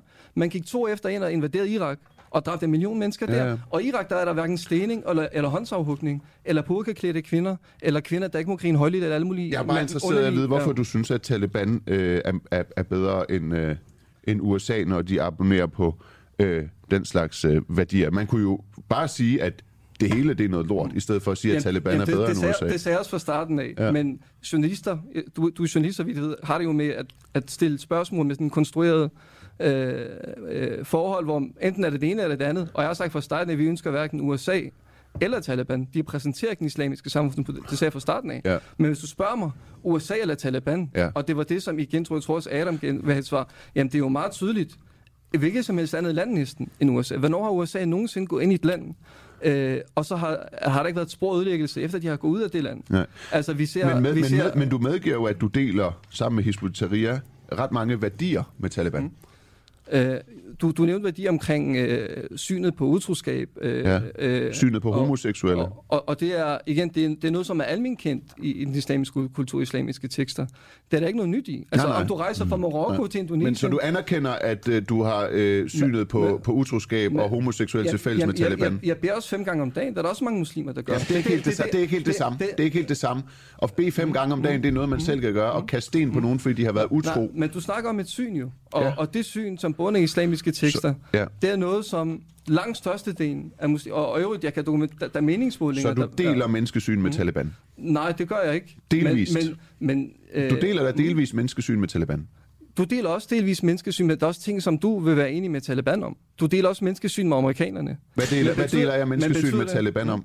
Jamen, jeg går ud fra, at du mener, at, øh, at øh, folk har retten til at arbejde, eksempelvis. Ja, ja, ja men nu taler vi Altså- om øh, altså, det jo- det menneskesyn plat. i forhold til at straffe osv. Det- det er Deler, men deler du menneskesyn med Det- det- Taliban? Det, det, det er jo ret... Det er jo ret Deler du menneskesyn med Taliban? Deler du retsligt, strafligt menneskesyn med Taliban? Jamen, det har, det har, allerede, det har allerede svaret på. Så det er et ja? Og nej, nej, jeg har, Jo, det sagt, det da. jeg, jeg, jeg har sagt fra starten af. Du synes, At- at det er okay, at at- man stener utro kvinder, så deler du dem menneskesyn med Taliban? Nej, nej, menneskesyn er jo mere om, hvad man mener, hvad straffen skal være for utroskab. Ret og moral er en ret stor del af menneskesyn, så du deler vel delvis det det, og, menneskesyn med og Taliban? spørgsmålet er, hvilken ret har man her, her i Vesten til at diktere, hvilken moral afghanerne skal have, og hvilke straffelov de har. Ja, det er bare og for- om, om ja. det retfærdiggør, Ja. at man har øh, dræbt civile de sidste 20 år, Ja. som du mener bare er bekla- beklageligt, ikke? Og man, Nej, har, nej, nej, og man nej. har betalt Nej, erstatning. det mener jeg ikke. Jeg vil bare høre, Jo, hvor jo, meget det- du... det var det, du sagde. Jeg vil bare høre, hvor Det var meget... det, du sagde. Du jeg sagde, vil det var bare- beklageligt. Alright, venner, vi har fået et, hvor meget du har til øh, fælles med Taliban. Vi Det har er fået et spørgsmål her fra Facebook, hvor der er en, der spørger, øhm, hvorfor du egentlig er bosat i Danmark, hvis du så gerne vil have et verdensomspændende islamisk øh, stat?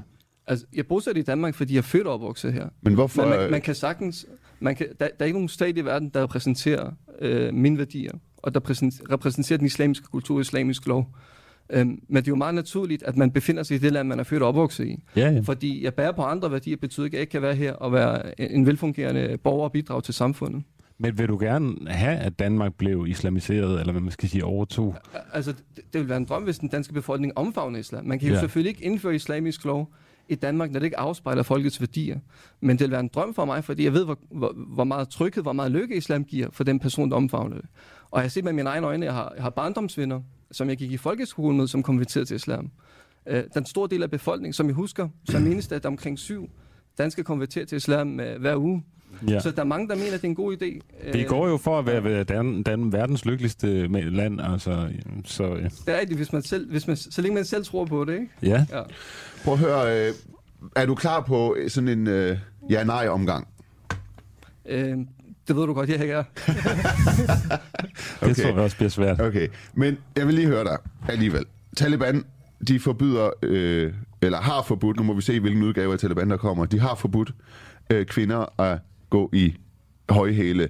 Hvis der var et kalifat med sharia-lovgivning, skulle det så også være forbudt øh, for kvinder, og ifølge Hizb ut-Tahrir, at gå med højhæle? Al- Altså, jeg sagde fra starten af, at det her med, med ja nej vil jeg ikke gå med til, men at stille sådan et spørgsmål, undskyld, efter 20 års krig, hvor, hvor, øh, hvor man har efterladt Afghanistan i ruiner, og, mm. og du spørger mig om høje hele et kalifat. Jeg Det- synes bare, at det er respektløst for de offer. For, for, hvad- altså, har, altså, er det det spørgsmål, du har at stille? Høje hele et kalifat? Okay, skal Efter- kvinder efter- ifølge dig gå med burka? Nej, det skal det ikke. Jeg har aldrig mødt en muslimsk kvinde med burka, eller set en. Det eneste sted, jeg har set det, det har været på tv i Afghanistan. Øh, og så vidt jeg ved, har, Afghan- har Taliban også sagt, at kvinder ikke skal gå i burka i den kommende fase. Du har aldrig set Men- en kvinde i burka? i Jeg har Nej, det jeg har har de, aldrig- jeg har aldrig det set har de ikke sagt. De har sagt netop, at når kvinder må gerne fortsætte med at gå i skole, men de skal fortsætte bare... Nej, det har- nej, det har de slør, ikke ja. Det har Nej, de måske ikke sagt. burka, det er rigtigt, undskyld. Men, men Det kan også være... At vi skal sige tak? Ja, jamen, øh, det var så lidt. jeg, jeg, jeg, vil, jeg vil bare sige, at Ja. Øh, der, der, der er nødt til at være en stemme for, for de ofre, for de enker, for de forældreløse børn i Afghanistan. Øh, hvis familiemedlemmer har, har mistet livet en, Mm. en nytteløs krig, en imperialistisk krig, Mm. og jeg håber, I som radio øh, og som værter tager det ansvar på jer, og giver de ofre Ved en du hvad, stemme. vi har dækket hele morgenen her lige præcis det, at det har været en, en nytteløs krig, men det er selvfølgelig klart, at når der kommer en ind i studiet, som er fra Hizb ut-Tahrir og går ind for stening og så videre, så skal vi jo finde ud af, hvor meget du har til fælles med Taliban, når du siger, det er mindre slemt med Taliban ved magten end, øh, i Afghanistan end ved USA. Det- så det er selvfølgelig derfor, vi stiller det, øh, det, eneste, kritiske jeg håber, spørgsmål. det eneste, jeg håber, det er, Ja. ja. at øh, I er velkommen til at stille kritiske spørgsmål. Det er mere end velkommen til. Men jeg håber også, I jagter de politikere, der har været med til at sende soldater derned. Øh, Det kan du for, tro, vi fordi gør. de, fordi de bliver ikke jagtet. Det kan du tro, vi gør. Offrene har ingen stemme i den Nej. danske offentlige debat. Der er Vi ingen, der er- taler om de civile omkostninger, de menneskelige høre, omkostninger. øh, Taimur Abu Laban, vi er meget kritiske over for krigen i Afghanistan og den danske deltagelse, men det betyder ikke, at vi også kan være kritiske over for nogen, der har det at gå ind for stening som straf for utroskab jamen, det- og det frie menneske til fælles med Taliban. Derfor går vi kritisk til dig. Tusind Og- tak, fordi var du var med. Det var altså Taimur Abu Laban, medlem af øh, Hizb ut-Tahrir, som har hvis nok øh, hovedkontor ikke så langt fra os, øh, Adam. Det er jo på mange måder en lille smule absurd.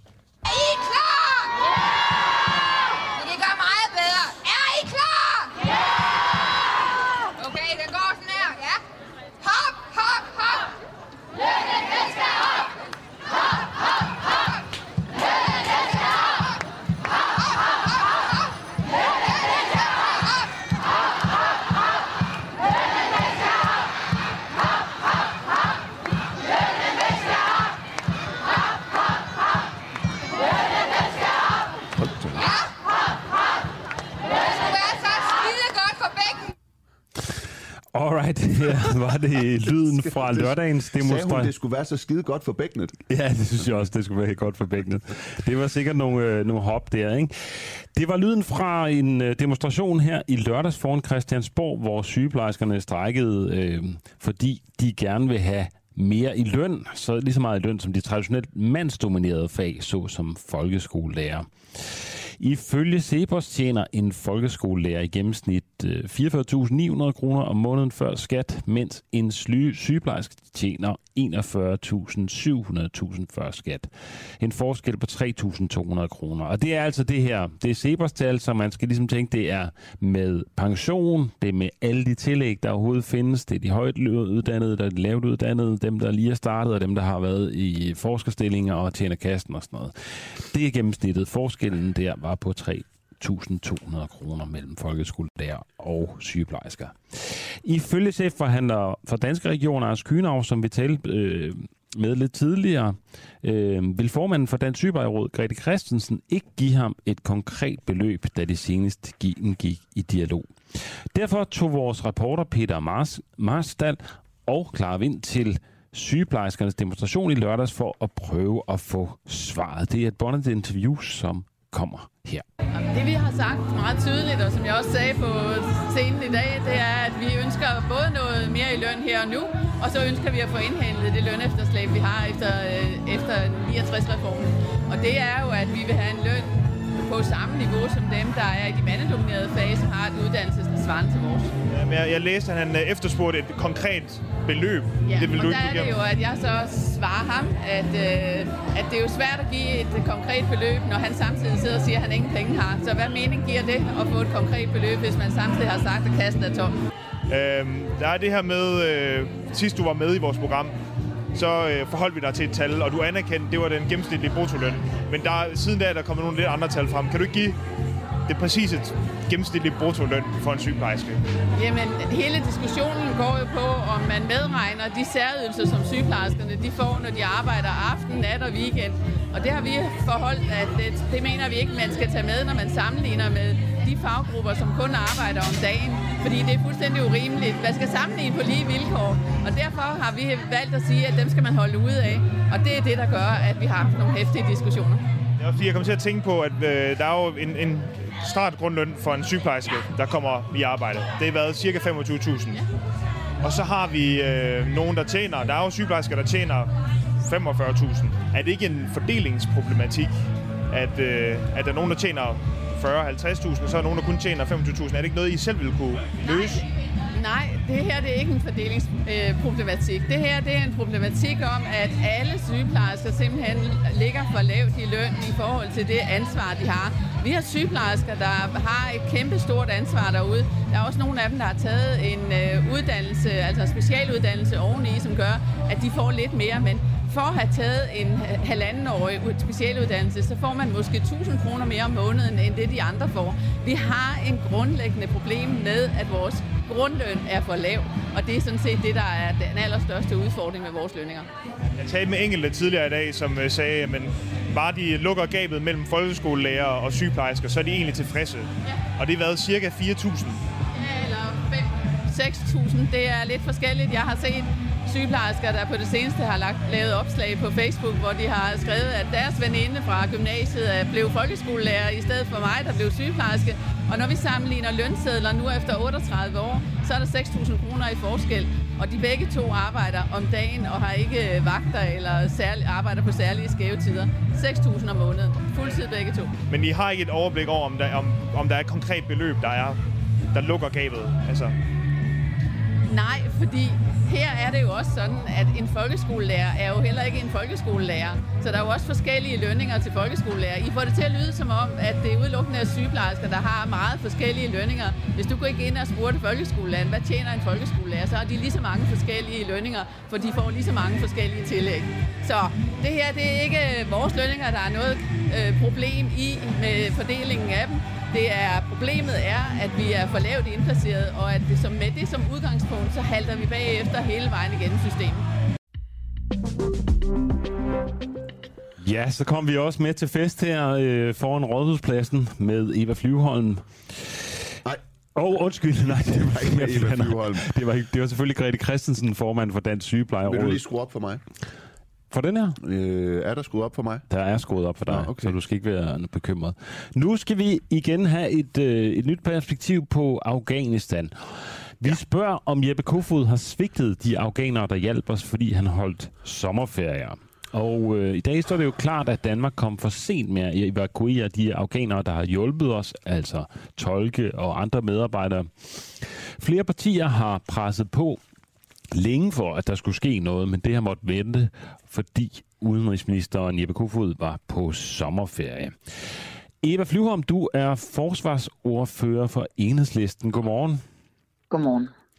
Tror du, at Jeppe Kofods sommerferie har betydet, at de ansatte på den danske ambassade ikke endnu er i sikkerhed i Danmark?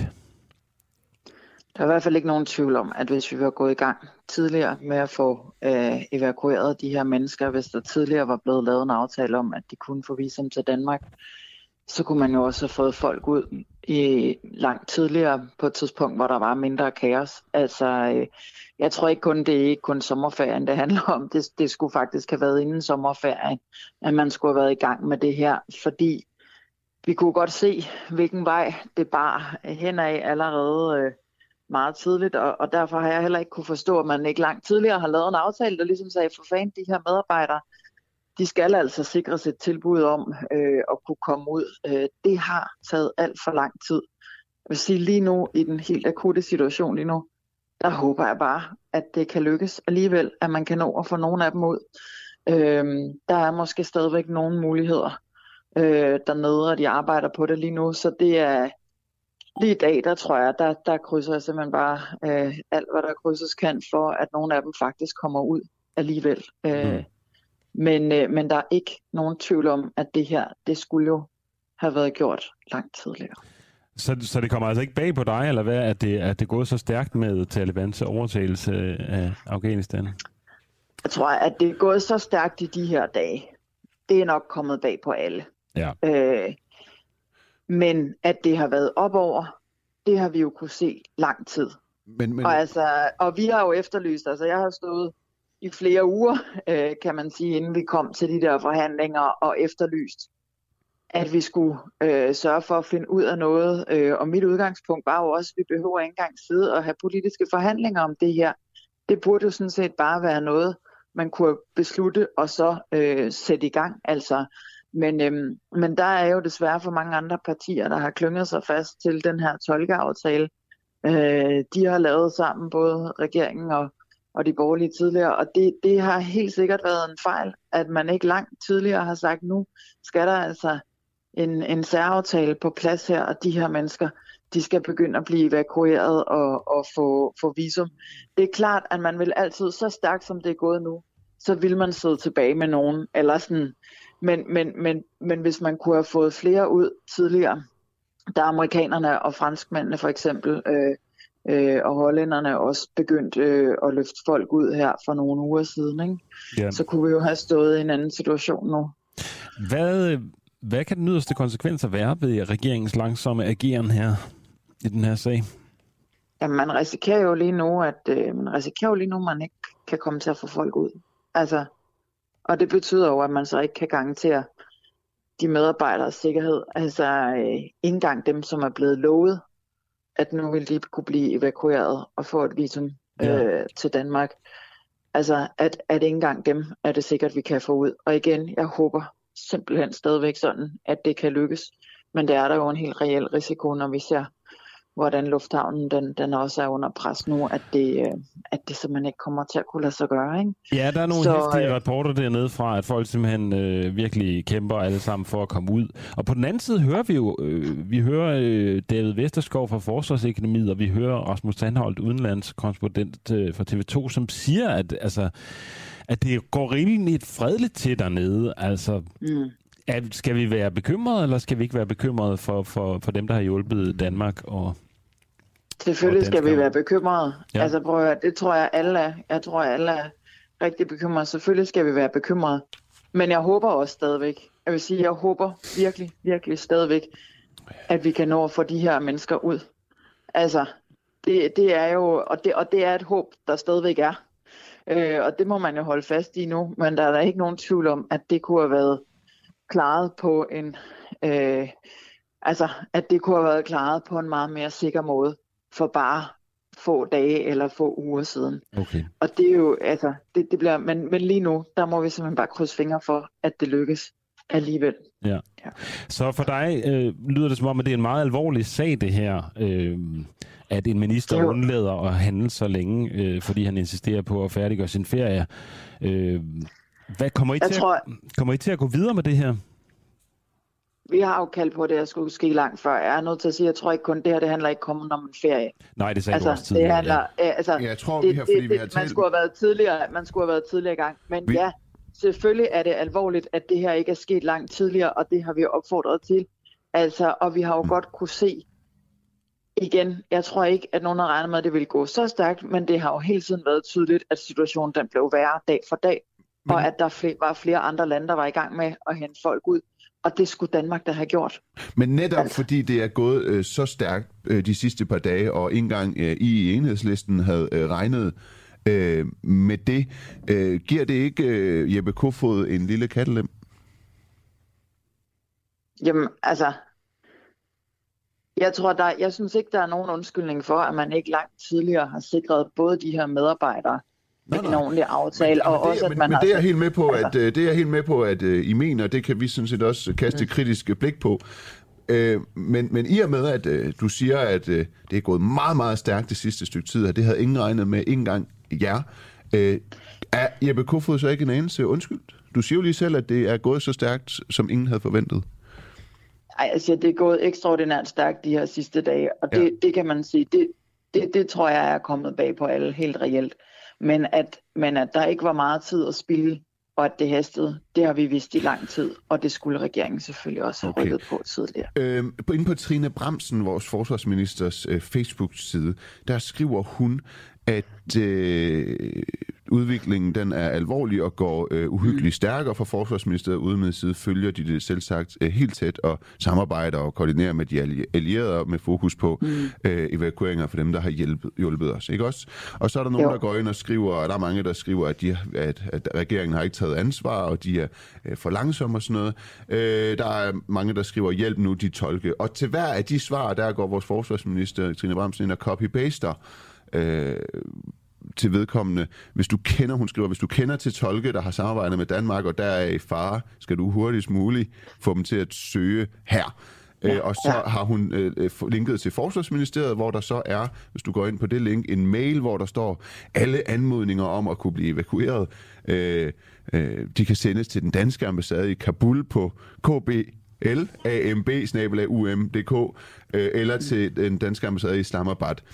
Øh, hvad tænker du om, at hun svarer det til, øh, til, til alle, der kritiserer hende for ikke at have gjort noget ved, ved, ved, ved, situationen med, med de tolke? Altså lige nu, der er der jo, altså lige nu, der er jo et reelt forsøg på at prøve at få fat i så mange som overhovedet muligt, og prøve at få dem med ud. Altså, og det synes jeg jo er fornuftigt nok at Men- sige. Altså, øh, så, så, så den del af det er jo... Øh, Men prøv at høre, Øh, Eva den- Flyvholm, tror du, ja, det er Men- faktisk prøver at spørge ledende ind til, det kan godt være, du skulle til at svare på det nu, det er, sidder der helt seriøst lige nu nogen i ambassaden i Kabul øh, og tjekker øh, KBLAMB der Udenrigsministeriets sidder, mail? ja, der sidder nogen i den anden ende af den mail, men nej, Det gør- de sidder ikke i ambassaden i Kabul, men de Okay. sidder jo et andet sted og tjekker. Okay, det gør men der, det altså ved du, der spørgsmål, gør. men ja, Okay, men det okay. ved jeg, der gør. Okay. Men spørgsmålet er jo, spørgsmålet er jo, om man kan nå at få de her folk med ud, ikke? Og det er jo det, vi virkelig, virkelig må håbe, at det stadigvæk kan nå at lade sig gøre. Det håber vi. Øh, selvfølgelig håber vi det. Øh, Eva Flyvholm, forsvarsordfører for Enhedslisten. Tak fordi du var med. Ja, tak. Du lytter lige nu til en uafhængig morgen. Kritisk, nysgerrig og levende radio, som politikerne ikke kan lide. Næste gang du interviewer mig, så opfører du dig ordentligt. Er du med? Du har stadigvæk ikke svaret på mit spørgsmål. Vi sender live alle hverdage fra klokken 7 til 9. Lyt med via vores app på DK4 DAB, fra vores Facebook-side, eller hvis du bor i hovedstadsområdet på FM-båndet 102,9. Tak til dig, som gør det muligt. Prøv, at- det lyder så storartet, det der underlægningsmusik, at man næsten tror, det er propaganda. Det er i hvert fald meget sensationelt. Det er svært at leve op til, efter det er ligesom at holde det der niveau. Altså, det er sådan lidt... Ja, men, øh, øh, men jeg elsker det, vi har også en anden jingle. Det er lige før, jeg gerne vil, at hvis vi havde tid, høre den. Det- den skal vi nok høre, Fordi altså. det, jo, det Den- lyder som, øh, altså, det lyder som Adele, Hello, melodien. Skal vi tage den? Ja, lad os lige tage den. Lad os, skal vi også lige trække vejret. Lad os Ja. lige høre den anden nyeste okay. jingle. Du lytter lige nu til den uafhængige, Danmarks måske mest kritiske, nysgerrige og levende radio. Løver de, løver de, løver de, løver de, løver de, løver de. Hvis du har en god idé til en historie, så skriv til os på Facebook eller send os en mail. Adressen finder du på hjemmesiden. Nej, det er skide Det er godt. Adele. Det er Hello. Ja, det er det. jo, ja, ja. jo. Så jeg Det- håber, vi sender Koda hendes vej nogle Koda-penge. Måske skal vi også lige sige, at nu har vi faktisk sendt en time og 20 minutter. Altså, vi er jo allerede nu sendt 20 minutter mere, end vi plejer at gøre. Og det gør vi jo, fordi vi i dag sender to timer for første gang. Ja. Og øh, ved roret her i dag, der sidder Nima Savani over for mig, og jeg hedder Adam Dreves. Og øh, vi trækker ikke vejret så meget den her morgen. Det, der, der, er lidt, der er lidt fedt smæk på. høre, ligesom da vi gik på første gang, øh, var det den øh, 14. eller 19. april. Hov, der er en, der sidder og venter, og han rømmer sig, fordi han ikke har tid. Nej, så, øh, så, så, så, øh, så har det været hektisk. Det er nyt, der skal finjusteres, og mange kilder, lidt med nogle mikrofoner og så videre, men det, er- det er alt sammen rigtig godt hen ad vejen. Det gør og øh, vi kan allerede slappe lidt mere af lige nu. Jeg kan for eksempel som teknisk detalje lige spørge dig, om du kan bede, øh, om jeg, du kan skrue lidt op på nummer 3 derop, så jeg kan høre mig selv, når jeg taler. Ja. Ja, tak skal du have. Sådan der. Okay, prøv at høre. Lad os uh, gå videre. Uh, hassalget på Christiania, det er det, vi skal tale om. Er det slut med hassalget på uh, Christiania? Er det slut med uh, Pusher Street? Um, og vi skal tale om det, fordi at flere af beboerne på Christiania, de vil smide den organiserede hashhandel på øh, porten, og det vil de øh, særligt, det er ligesom taget til det ønske efter et øh, skuddrab på en øh, 22-årig mand, der er opvokset på Christiania. Det skete for nogle øh, måneder siden. Øh, beboerne, de, øh, de er af det her hashsalg. Det fører meget andet kriminalitet med sig, og utryghed og urolighed osv. Og, så videre. og Sune Fischer, du er kriminalreporter på Ekstrabladet. Velkommen til. Tak for det. Du har Goddag. fulgt det her, øh, godmorgen, du har fulgt det her tæt. Hvad skete der på, øh, på mødet i går? Jamen altså, det var jo nogle timer, og der var jo rigtig, rigtig mange, som de, som de, som de har fortalt. Var det 300 deltagere? Ja. Og så endte det jo så med, at uh, Pussy Street ikke lukkes. Nu siger de så, at nu skal de tænke på og se, hvordan man, man gør på fremtidens Christiania og så videre. Men det korte og lange er, at man, vælger, man har valgt ikke at lukke Pussy Street. Okay, så... De siger jo, de siger, at, uh, at, øh, at hvis det er, at de skal lukke Pussy Street, så, så skal de have en Christiania ind og lukke det fuldstændig ned, som det var under corona, ellers ville det være umuligt at tøjle øh, hassalg, der måtte opstå i randområder osv. Okay. Øh, kan, kan, man sige noget om, hvorvidt øh, de her pusher øh, fra Pusher Street også var repræsenteret ved mødet? Jamen, det var det jo selvfølgelig. Altså, jeg var ikke, til, jeg var ikke med til det møde. Det var Nå. kun for Christianitter. Ja. Men selvfølgelig var pusherne også øh, repræsenteret på det møde, i og med, at altså, det, er jo, det, er jo, det er jo lidt mere kompliceret, når man, end, når man siger, jamen det er banderne og rockerne, der, der er på, der styrer hassalget i, i Pussy Street. Fordi det kræver jo, altså, de får ligesom at gardere sig mod det, som de kalder fremmedfitter, altså folk udefra, så kræver det rent faktisk, at hver bod har, øh, at, at hver båd er der, at, at bådejeren han på en eller anden måde er tilknyttet af Christiania. Han har bopælspligt ja. på Christiania. Ikke? Okay. Men det kommer man jo udenom nu ved, at altså også ved, at man bare har en Christianit ansat Ja. i det der bådsystem. Hver ja. båd er jo en lille forretning. Nej, Øh, Ja, ja, helt klart. Men jeg skal lige forstå, altså, fordi mit indtryk var egentlig, at efter det her øh, omtalte skuddrab på en øh, 22-årig mand, der er vokset op på Christiania, så var der en, øh, en, sådan en, en, en større kollektiv stemning om, at nu, nu, nu, nu var det godt nok nok, og nu skulle vi af med, med, med, med Pu- Pusher Street. Men det lyder på dig som om, at det vender lidt til mødet, og, og nu skal vi alligevel ikke af med øh, Pusher Street. Er det mig, der har aflæst situationen øh, forkert øh, for inden det her møde, eller hvad sker der lige siden, at øh, det, det, det vender sådan? Øh, jeg ved jo ikke præcis, hvad det er, der har fået det til at vende sig, men det er vel en erkendelse af, at, eller de siger jo, at det er jo en erkendelse af, at hvis det var, at det her hashsalg der, det skulle, øh, det skulle lukkes fuldstændig ned, så bliver de nødt til at, at skærme Christiania fuldstændig af og lukke det helt ned og lukke fuldstændig for adgang, for ellers så vil der være, vil der være hashsalg et eller andet sted i afkrogene eller rundt omkring i stedet for. De siger, at det er umuligt at lukke fuldstændig ned for hashsalget. Okay. Det, er jo, det er jo det, der var konklusionen. Det var i hvert fald det, som man har videreformidlet til mig i går. Så det handler ikke om, at man ikke vil afskaffe hashsalget. Det handler om, at det simpelthen er praktisk øh, umuligt, så man bliver nødt til, som en eller anden form for faliderklæring, at søge eller nå et eller andet kompromis. Ja, det er jo, altså det med erklæring, det er jo din konklusion, Det men det det. andet har du fuldstændig ret i, det er jo, det er jo, altså, det er jo sådan, som de fortalte det til mig, der kan jo, altså, at de udlagde det til mig, og så spiller de så igen igen bolden over til øh, politikerne. Og politiet og sagde, at de, der skal en eller anden legalisering, sådan at det, vil være en hjælp for dem. Ja. Nu beder jeg dig med din øh, bedste erfaring, du kan lade være, hvis du vil, og, og, og gætte en lille smule. Hvis vi opstiller det scenarie, at øh, christianitterne, de nu virkelig sagde, vi, øh, vi vil simpelthen ikke have det her øh, hashsalg, nu, nu, nu rydder vi øh, boderne, som vi har gjort en gang øh, øh, før, og så står vi øh, fast. Hvor, hvor villige tror du så, øh, pusherne, de er til at svare igen med, med vold over for christianitterne, hvis, hvis, hvis alt skulle komme til det? Altså, der er jo sagen nu den, at der er jo, altså, der er jo stadigvæk øh, en god del af, af Pussy Street, der er på en eller anden måde forankret i Christiania. Ja. De har så nogle beskidte samarbejdspartnere ude i byen, som øh, til dels gør sig også øh, i boderne, ja. rocker bandemedlemmer. Og tidligere har det jo været sådan, at det i særlig grad var folk med medlem eller med tilknytning til Hells Angels, der ligesom var part i hashandlen derude. Så her gennem de senere år, så først Satudar kommer til, og siden er så også gadebanderne LTF og NNV kommet til.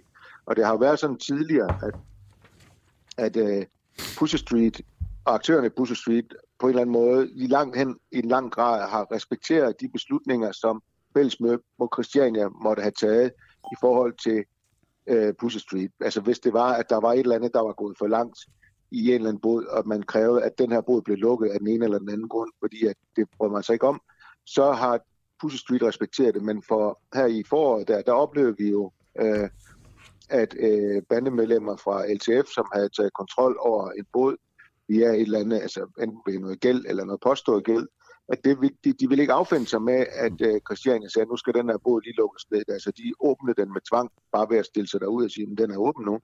Okay. Det, var jo et, det skabte jo et helt nyt scenarie, at Pussy Street, eller aktører af Pussy Street, rent faktisk ikke accepterede det, det en Christiania-beslutning. Ikke? Det, jeg tror også, det var et slags wake-up call for dem. Okay. Så øh, helt praktisk er det så en umulighed, at pusherne de bliver smidt ud. Det siger du, det, okay, det, det du siger, det er, at der så skal der ske en, en total nedlukning, men når man nu ikke har... Er det ikke mig, der siger det? Det, det, det siger de det selv. Det siger de selv, men når man nu ikke har en, øh, en coronapandemi på samme måde som før, og folk er vaccineret og så videre, og alle de her restriktioner, de mange af dem er fjernet, øh, så kan det vel ikke lade sig gøre? Kan det det? Altså, altså nu er jeg jo... Øh, altså, nu spørger du mig som... Jeg spørger faktisk ikke altså, til dine holdninger, jeg spørger faktisk, når du som objektiv journalist i mange år har dækket det her, altså når man ikke har en coronapandemi og dens restriktioner til at lukke hele Christiania ned og dermed også Pusher Street, så er det vel øh, praktisk umuligt. Ja, hvis du spørger dem. Hvis du spørger mig, øh, som følge af min erfaring, så vil jeg jo sige, det er jo ikke politiet. Politiet kan ikke lukke Pusher Street. Nej. Øh, det er kun Christiania selv, der kan lukke Pusher Street. Og vi så jo ansatsen til det her, i og med, at vi har faktisk aldrig før set, at der har været 100 medunderskrivere i en protestskrivelse, der var rettet øh, imod øh, der var rettet imod Pusher Street, og som krævede, at Pusher Street på en eller anden måde blev tøjlet eller fuldstændig lukket ned. Og der var jo det, vi har jo selvfølgelig drabet på den her 22-årige Christian Nitt, som jo selv var en del af, af Pusher Street-miljøet. Mm. Øh, men så var der jo også en stor del, fordi de kunne jo også godt se, altså, at Pusher Street på en eller anden måde, altså, bær, altså, det, var, altså, det trak unge fra, fra Christiania til sig. Først så var de jo bare som, du ved, sprogstik i randdreng, der hentede mad, eller hentede spillekuponer og sådan noget. Siden så, når de nu var del af miljøet, så voksede man jo op, og så, så voksede man jo op, og så var man først vundet, og så kunne man avancere lidt i, uh, i Pusher Street-miljøet også. Og det, man tjente jo åbenbart, man tjener jo bedre der, end man gør som flaskedreng i Føtex, i hvert fald som udgangspunkt. Okay. Og det var jo også, altså, der var jo også en eller anden form for erkendelse i, at, der, at Pusher Street ligesom var en trussel imod ungdommen, altså på Christiania, i hvert fald den, den ungdom, som søgte derned. Altså, så må man jo heller ikke, man kan heller ikke komme udenom, at Pusher Street på, øh, til en vis grad på en eller anden måde er en økonomisk motor. Jeg siger ikke, at hele Christiania tjener penge på Pusher Street, men det er jo noget af Christiania, der gør. Altså, hvor mange vil købe en Bob Marley t-shirt ned, øh, vil tage ud på Christiania og købe øh, en Bob Marley t-shirt eller en rulle øh, jointpapir på Karl Massens plads. Nej, det kræver, at man er lidt småskæv, øh, hvis man skal gøre det. Eller også skal man bare være en fan. Nej, men altså, det, det, det er rigtigt, men det jeg mener, altså, hvem, altså man køber det, det er jo biprodukt, man tager ja, ud. og der er restauranter altså, også, og ja. caféer og så ja. videre, det er klart. Det, det, ja, altså, de... der, der, en del af deres kundegrundlag er jo også, er jo også, altså, er jo også kunder i Pusher Street, ikke? En, og, øh, en, en, en, en væsentlig øh, u, u, og man må også sige, altså, del, ja. Nej, og så er der jo spørgsmålet, altså uh, Christiania er jo i sig selv en ret stor turistattraktion i København. Men ja. hvis man, altså det her, altså jeg har ikke nogen, jeg har, jeg, kan ikke, jeg har ikke tal på det, men hvad er det præcis på Christiania, som er turistattraktionen?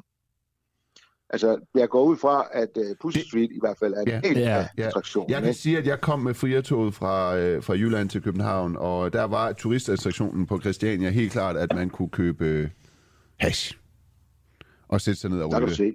Ikke? Det må yes. man jo bare ærligt talt sige. Det var ikke for at komme og øh, se, hvor frit de øh, lever. Sådan er det Men man må man jo så også erkende, at, øh, at hashmarkedet øh, har ændret sig ret kraftigt inden for de sidste fem år. Altså, vi har selvfølgelig altid haft øh, du ved, pusher, der sad i en toværelses lejlighed på Vesterbro ja. og Nørrebro, og solgte, solgte ja. hash med sin lille, med sin lille pistola væk. Ja. Men nu har vi jo så også, og det har vi jo så også haft i længere periode. Så kom jo så hashklubberne, som jo også er blevet lukket ned. Ja. Og så nu har vi jo så altså det øh, fænomenet brune, videre brune bud, ikke? Jo. som jo til dels også har overtaget en del af markedet. Det er jo også en hård konkurrence for Men jeg vil sige, at, at det, det, det er alligevel som om, at de til, til en vis grad er blevet bekæmpet, eller har mod, øh, mødt en modstand, de ikke sådan helt har kunne hamle op imod, fordi... Og nu, nu, nu, nu en gang til, undskyld, jeg, jeg, jeg mistede lige, hvad sagde du? Ja, jeg siger, at man, man må jo sige, at de alligevel også i forhold til hassalget på Christiania har, har, har mødt en del øh, modstand fra, fra politiet, og, og på den måde blev rykket lidt tilbage, eller hvad? Fordi jeg kan huske i omkring 2013-14, da jeg kom til øh, København, og nu skal jeg ikke sidde og sige her, at jeg har begået ulovligheder, men jeg har jo selvfølgelig været nysgerrig inde på Christiania og set, at der var boderne øh, meget mere organiseret, udvalget var meget større, og de kunne stå og sælge meget lettere under mindre øh, pres, hvorimod nu der er det som om, at det sådan er lidt mere, de er lidt mere bange. Jamen, det er det også. Altså, man kan sige, at politiet har lagt, øh, altså det er jo efterhånden ikke nogen ny strategi, men altså tidligere, der gik man jo ind, og så, så lukkede man hele Pussy Street ned, og fjernede boderne, og så, var man, så sad man der i to dage, og så, og så var det ligesom det. Og så gik der, så løb, når politiet var væk, så var, de, så var der en ny, øh, så, så var markedet der igen, så byggede man en ny bod op, ja, ikke? Jo. Øh, men nu, altså her på et tidspunkt, der, der besluttede Københavns politi for en ny strategi, der ligesom sagde, okay, vi kan ikke bare lave pres på dem i to minutter. Nu vi lægger pres på dem hele tiden. Og det betyder, at det er jo dengang, hvor man også lavede en særlig task force Pussy Street, øh, som, altså, om- som ligesom siden har været, altså har lagt et, et næsten dagligt pres på miljøet omkring Pussy Street. Ikke? Jo.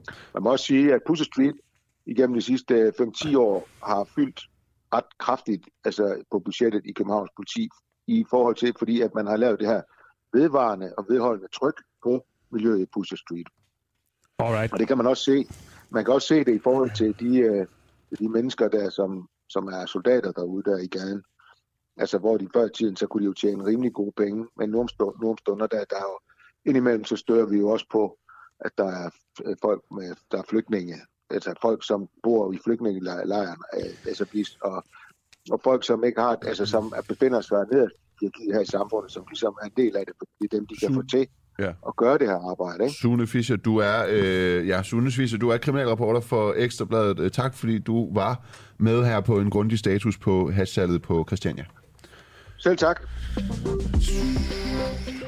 Ja, så har vi lige fået smidt nogle aviser ind her, og... Øh, Jeg, jeg bliver lige nødt til hurtigt at sige, Adam, at det kan godt være, at er du for gammel til at have smartphone? Fordi hvordan slår man lyden fra din smartphone? Jamen, jeg ved ikke, om den går ud til lytteren derude. Det gør Øh, den. gør den det? Ja, man kan høre ding, det er, ding. Det er, det er sådan et øh, messenger-program, vi har med øh, Ja. teknikeren derude. Du skal, jeg har, du skal ind på apps, og så skal du vælge selve appen Slack, og der skal du så slå lyd fra, notifikation, fra notifikationer fra. Jeg forstår det ikke. Eller også så skal jeg du har- slukke den nu. jeg har intet lyd på min på, på Slack. Nej, men så er det sådan noget med, at så øh, selve... Øh, Alright, Jamen, så læs du lidt nyheder op, så går jeg i gang med men det. prøv at høre, jeg vil jo egentlig bare sige, at jeg faktisk lidt øh, undrer mig over, at Ekstrabladet, nu talte vi jo lige med Sune Fischer om Ekstrabladet, det er ikke, fordi han har noget med forsiden at gøre, men øh, Joy Mogensen øh, er gået fra af som kulturminister i går, og øh, øh, Taliban har overtaget øh, Kabul, og så er forsiden på Ekstrabladet alligevel, at Søren snød døden. Han har overlevet et, øh, et helikopterstyrt. Og så skulle man så tænke, hvem er Søren? Men Søren er faktisk ingen andre end en, der har overlevet et helikopterstyrt, og det er også flot.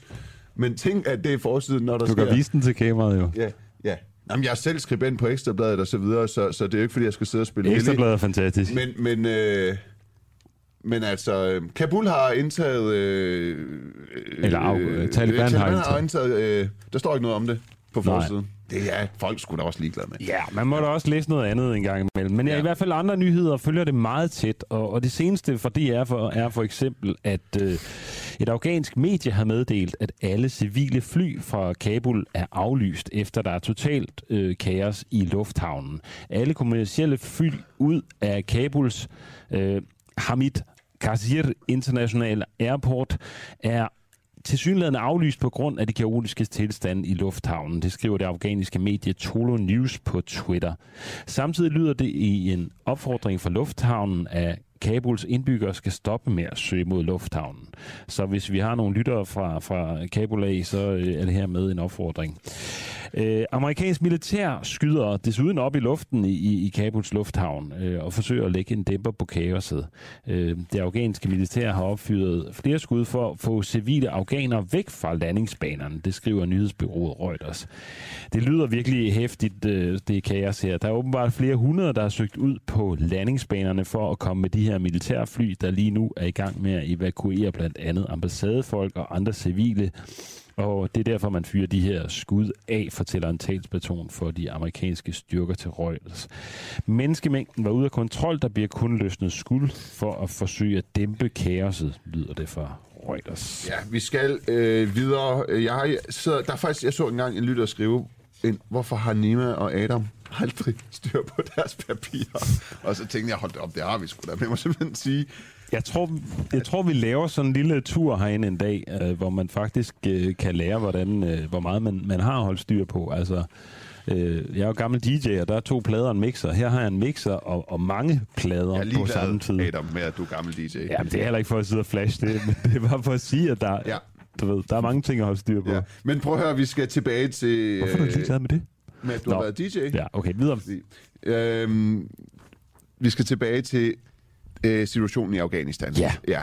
Hvad har øh, Vesten gjort forkert i Afghanistan, kan man sige? Ja, vi havde jo Tamula Abu Laban inde, som ligesom sagde, at han ikke støtter øh, øh, Taliban i den her situation, og han støtter heller ikke USA, men han siger, at øh, Taliban trods alt er en mindre øh, dårlig løsning end, end, øh, end USA. Og, og man, altså, udover hans sådan, menneskesyn, som jeg tager ja, ret meget afstand fra. Det kan lige så godt sige, at jeg er ikke objektiv journalist herinde overhovedet.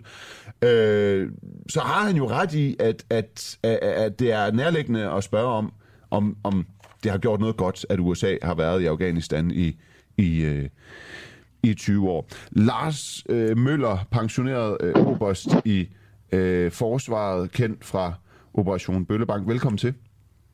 Jo, tak skal du have. Kan man sige, ifølge dig, at Vesten har tabt krigen i, øh, i Afghanistan? Ja, ja, ja, det kan man vel. Altså, Vesten er jo stort set ikke til stede mere. Hvor, hvorfor griner du? Jo, fordi øh, lige nu kan man godt sige det, men, øh, men det er jo et spørgsmål om den længerevarende virkning. Øh, og der er jo ikke noget mærkeligt i, at den afghanske her, den, den smeltede væk. Øh, det, der kan undre, det er, at folk er overrasket over det. Det forstår jeg simpelthen ikke. Altså, det, det, Amerika havde øh, uddannet 300.000 soldater til ligesom at, at hjælpe med at opretholde freden. Øhm, det, var, det hjalp der ikke, kom der ikke så meget ud af, så kan forstå. Ja, jamen det er jo fordi, man ikke kan sin historie. Jeg kan blive helt træt af det her. Altså, det skete jo noget agtigt det samme i den afsluttende fase i Vietnamkrigen, hvor øh, man havde om, øh, vietnamiseret, vietnamiseret øh, krigen ved, at nu skulle øh, Vietnam, øh, sydvietnamiserne jo stå på egne ben, og amerikanerne uddanne og putte penge i det og alt muligt andet.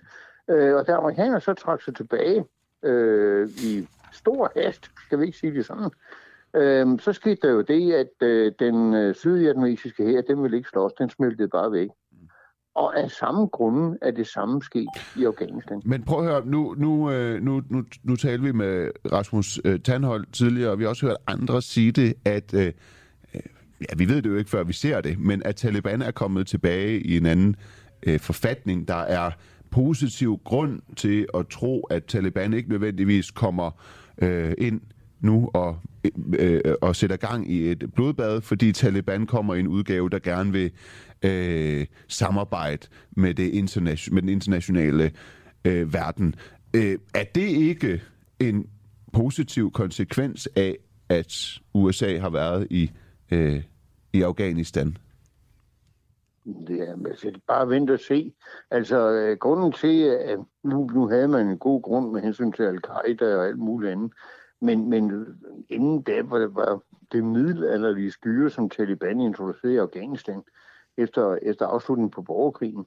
Altså, det, det kunne man jo ikke holde ud og se på offentlige henrettelser på stadion og kaner og alt muligt andet spændende. Øh, og det kommer jo nok til at gentage sig, selvom de siger noget andet. De er jo ikke, de er jo ikke dumme. Så hvor lang tid tror du, det, der går før, at det gamle uh, Taliban, som vi kender det, uh, er i gang med at uh, ja, udfolde sig Jamen, så på den måde, de som vi kender det? Så snart de har sat sig på, uh, på magten igen, altså Taliban er jo en paraplyorganisation. Det er jo ikke sådan, uh, det er jo ikke sådan en stor samlet bevægelse. Mm. Uh, og nu her uh, udstår der jo, uh, at den her paraplyorganisation, den skal etnisk udrenses uh, for alle dissidenterne. Men, men øh, det var jo den afghanske flåde, der var skyld i, at den afghanske her smeltede væk.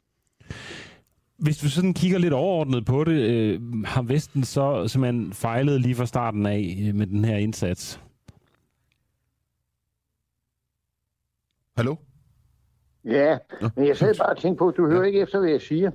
Fordi du havde spekuleret over, hvad den afghanske flåde var for noget. Fordi som bekendt ligger Afghanistan inde midt i landet, og de har sgu ingen havn. Så derfor, der, øh, og, det, og da du nu spørger sådan, så vil jeg så sige til dig, at den afghanske flåde øh, består af, af luksuslystjagter, som tror, ligger i, du, i Dubai. Jeg, jeg tror, du misforstod mig. Jeg spurgte sådan til hele indsatsen i Afghanistan. Altså, at det, øh, har det været en succes, eller var det en stor fejl med dine øjne? Jamen, øh, jeg ved ikke, om man kan sige, at, at øh, altså, det har jo ikke været en, en guldrendet succes, vel? Øh, men øh, problemet med det har jo været, at vi ved jo stadigvæk ikke rigtigt, om, om det har været en total fiasko. Øh, fordi øh, det, med, det, man gjorde i Vesten, var jo, at man tændte en eller anden form for håb øh, for alle de mennesker, der kunne vokse op uden for middelalderen. Og Hvis de vil finde sig i det, så har det været en fiasko. Men hvis de ikke vil finde sig i det, og det udstår jo, om man kan se det, øh, så har det ikke været en fiasko. Okay. Jeg skal lige høre, du, du, det, du, det du sagde før, det var, at vi burde have stusset over, at du nævner den afghanske flåde som, som en væsentlig faktor i det her, og det skulle vi have stillet spørgsmålstegn ved, fordi Afghanistan øh, ikke altså, ligger inde med, med lande om, øh, omgivet omkring sig, altså ikke, ikke ud til havet. Hvad er det helt præcis, du, du får en pointe, hvis du kan sige den utaknemmelige kort på et minut, du havde med den afghanske i godsøjne flåde? Ja, den afghanske flåde består af, af de her luksusjagter, som øh, alle embedsmænd og højtstående officerer og politikere har købt for alle de penge, der burde være gået til det afghanske folk. Øh, alle de projekter, man har sat i gang, plus løn til sikkerhedsstyrkerne. Og når sikkerhedsstyrkerne ikke har fået løn og kæmpe uden løn, hvorfor skulle de dog sætte livet på spil ja. for korrupte mennesker, som alligevel stikker af? Ja. Så det kan ikke overraske. Nej. Det var også det, vi fik at vide. Øh, det tror jeg også, vi fik at vide af, af Tandhold øh, tidligere. Så øh, det er der bred enighed om det her med, at øh, de ligger sig jo fladt ned, fordi de har dårlige øh, arbejdsforhold, så, øh, så når Taliban de kommer, så kan de lige så godt øh, tilslutte sig øh, dem. Det, det, det, det deler du også, den, den holdning. Ja, specielt fordi de ikke får nogen penge. Ja, det er også, øh, det er også utaknemmeligt. Tak fordi du var med, Lars Møller, pensioneret oberst i Forsvaret, og altså kendt fra Operation Bøllebank. Øhm, bap, bap, bap. Vi skal skynde os videre, skal vi? Ja, Adam? Og vi skal tale med Rasmus Stocklund, som jo er udlændingeordfører fra Socialdemokratiet. Og det kan vi, fordi vi spørger, øh, om det er en skandale, at Danmark har hjemsendt afghanere i juni. Fem afghanere blev sendt i, til Afghanistan i juli, mens Taliban var godt i gang med at overtage landet. Det kan den uafhængige i dag afsløre efter at have talt med Hjemrejsestyrelsen. Den seneste hjemsendelse skete frivilligt den 26. juli. Hjemsendelsen styr, hjemsendelses, hjemrejsestyrelsen undskyld, kunne ikke oplyse præcis, hvornår de fire andre afghanere blev hjemsendt i juli måned, og om det skete frivilligt eller med tvang. Godmorgen, Rasmus Stoklund. Godmorgen. Godmorgen.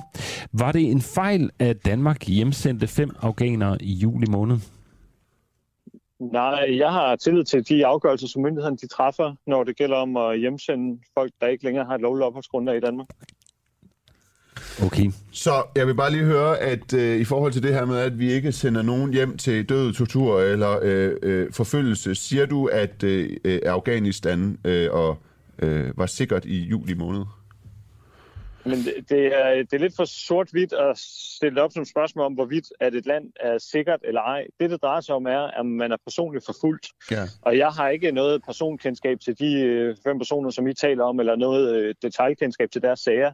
Men jeg har tillid til, at vi har nogle myndigheder, som arbejder ud fra et forsigtighedsprincip, der går ud på, at hvis der er den mindste risiko for, at de eksempelvis bliver udsat for tortur, så vil de ikke være blevet sendt hjem. Okay, altså i forhold til, hvorvidt der var sikkert, eller er sikkert for eksempel i, i Syrien, har I jo ikke ligefrem vist jer at være særlig overbevisende, fordi I er vendt på en tallerken, så kunne man ikke også godt stille spørgsmålstegn ved, jeg undskyld, jeg er lidt grov, at øh, I har lavet en fejlvurdering her, Hvad mener du med, at vi er vendt på en tallerken i forhold til Syrien?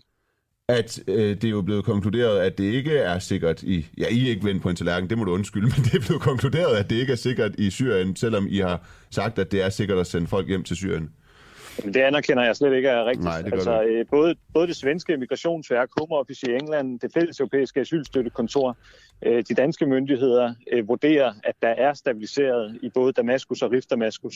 Og det betyder ikke, at, at der alt er fryd og gammel der, men det betyder, at der ikke er de krigshandlinger, som var årsagen til, at folk i sin tid flygtede derfra. Og, øh, og det er jo det, der er det afgørende i den sammenhæng. Så er det klart, så kan man jo godt være individuelt forfulgt, og øh, så kan det stadigvæk være usikkert for en at være i Syrien. Og derfor er der jo masser af syrer, der ikke bliver sendt hjem, men der er også nogen, der ikke er personligt forfulgt, og de kan så godt sendes hjem. Okay. Jeg tror måske, jeg lidt spørger til, om det sådan er... Fordi det er lidt som om, at det også for jer er... er, er ja, du siger, du har fuld tillid til og sådan noget, men, men det er jo meget øh, diskuterbart, hvor, hvor sikkert der egentlig øh, er i de her lande og, og, og de her områder. Som, som du siger, og som jeg siger, så, så er der meget delte øh, meninger omkring det. Jeg synes, der er sådan er meget tvivl øh, øh, behæftet med det her. Kan jeg få dig til at, at, at, at sige, at I, I jo egentlig ikke med sådan 100% statsgaranti kan, kan sige, hvad der sker med de her mennesker, I, I sender hjem til påstået sikre områder? Jamen, øh, nej, du kan ikke få mig til at udstede garantier om noget som helst, så jeg kan heller ikke garantere, øh, hvad der sker med mig selv, når jeg tager S-toget hjem i aften et eller andet sted fra i. Danmark. Altså, nå, Come jo, men on. der er bare ikke... Der er ikke Kabul altså, der S-toget i Danmark. Jeg ved godt, der er 15-17 utilpassede indvandrere og drenge i S-togene, men come on. Nå, men det er jo ikke fordi, jeg sætter selvfølgelig ikke spørgsmålstegn ved, at det er en generelt mere usikker situation, især i, i Kabul lige nu. Det er jo ikke det, jeg mener, men, men, men pointet er bare, det der med at udstille garantier, at det virker sådan lidt, øh, det vil virke sådan lidt, øh, lidt hovedløst, synes jeg. Altså, det, det kan man jo ikke gøre, men det man kan gøre, nej, om sikkerhed, man når man sender nogen øh, tilbage. Nej, fordi der er Okay. forskel på at sige, at øh, generelt så er der relativt sikkert øh, for de fleste nu, fordi at der ikke længere er krigshandlinger, eksempelvis for at sætte det sådan lidt forsimplet op. Altså hvis man er flygtet, fordi der faldt bomber og var krigshandlinger, Ja. der så har været øh, to-tre år, hvor der ikke har faldet bomber og ikke har været krigshandlinger, så er det ikke det samme som, at det land, man vender tilbage til, det er lige så trygt og sikkert, øh, som det er at bo i Danmark. Men det kan godt være et udtryk for, at situationen nu er så stabil i det land, at det ikke vil være usikkert for enhver at vende tilbage dertil. Og det er jo det, der er det afgørende i den her sammenhæng, hvor sagen er en anden. Hvis man har et personligt udstående med et regime, altså hvis man er personligt forfulgt og risikerer at ryge direkte i en fangekælder Ja. og blive tortureret, så skal man selvfølgelig ikke sendes tilbage. Okay. Og det er der, hvor vi har nogle myndigheder, der arbejder ud fra et forsigtighedsprincip. Og det er det, som øh, landsdommer Henrik Blok Andersen han flere gange har redegjort for, at det netop er det, man arbejder ud for i Ja. nævnet. Altså at det er han, der, er fornævnt for nævnet. Ikke? Ja. At er der den mindste tvivl, så skal det komme flygtningen til gode. Så, så okay. Så, så, øh, men, men lige nu kan man ikke, øh, på grund af situationen i, i Kabul, hvor Taliban ligesom har overtaget, det er ikke ens betydende med, at man så definitivt i en periode har sat fuldstændig stop for at sende afghanere tilbage til Afghanistan. Altså i forvejen så øh, var der jo en suspendering øh, af aftalen om tilbagesendelse til Afghanistan med den regering, som og det er jo her, hvor øh, man er nødt til lige at lægge nogle forbehold ind, ikke? fordi i løbet af weekenden, og siden vi aftalte det interview, så er der jo sket en hel masse i Ja. Afghanistan. Ja, det er der. Øh, altså den regering, den er jo, så vidt jeg kan dømme ud fra, hvad jeg kan læse i aviserne og se tv, så er den regering jo ikke så funktionsdygtig lige i øjeblikket. Øh, og derfor så er der jo en, en ny situation, hvor det ikke er sikkert, at de aftaler, man havde med den, at de kommer til at gælde. Øh, og, og derfor så øh, kunne jeg da sagtens forestille mig, at den suspendering, som der i forvejen finder sted, og derfor så er det ikke aktuelt at sende nogen tilbage lige nu, fordi der ikke er en aftale lige nu i forvejen. Øh, men at det er jo heller ikke, øh, han, øh, ja, jeg er lige med det første, at det kan lade sig gøre, men, øh, men det er jo ikke, altså, det er jo lidt svært at drage alt for håndfaste konklusioner om på baggrund af, hvad jeg har set i, i nyhederne hen over weekenden. Regeringen, øh, du kan jo sige til, hvis øh, det ikke er øh, inden for dit område, det kan jo stadigvæk være, at du har et, øh, et indtryk af, hvad der foregår, fordi du taler med dine partifælder. Regeringen øh, har lovet at evakuere de øh, afghanere, der har arbejdet for Danmark. De har nu lovet at evakuere de her afghanere, der har arbejdet for, for, for Danmark i Afghanistan de sidste to år. Og, øh, øh, og, og, og måden, man gør det på, det er ligesom ved at ja, som Trine Bamsen skriver på Facebook, og sende en mail til ambassaden i, øh, i, i Kabul, eller henvende sig øh, på ambassaden. Er det praktisk muligt at henvende sig på ambassaden i, i Kabul nu for afghanere, der har hjulpet danske soldater? Er den ikke forladt og tom?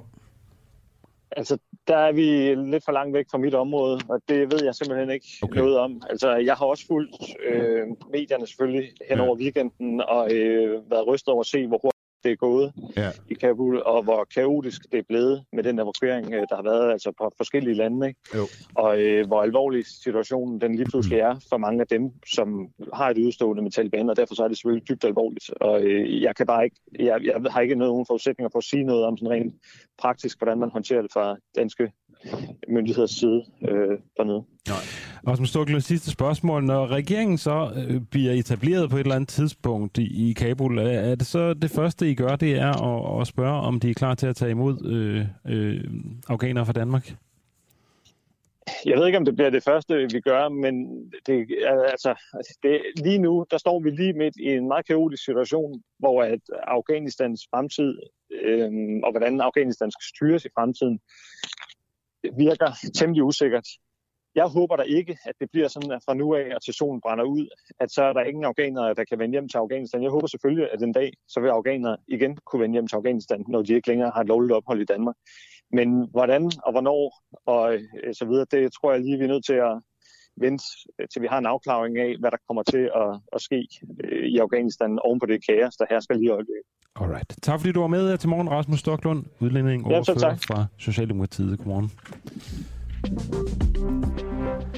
Ja, Og øh, vi lakker mod enden, men vi skal lige nå at tale med øh, Peter Viggo Jacobsen, som er lektor ved Forsvarsakademiet.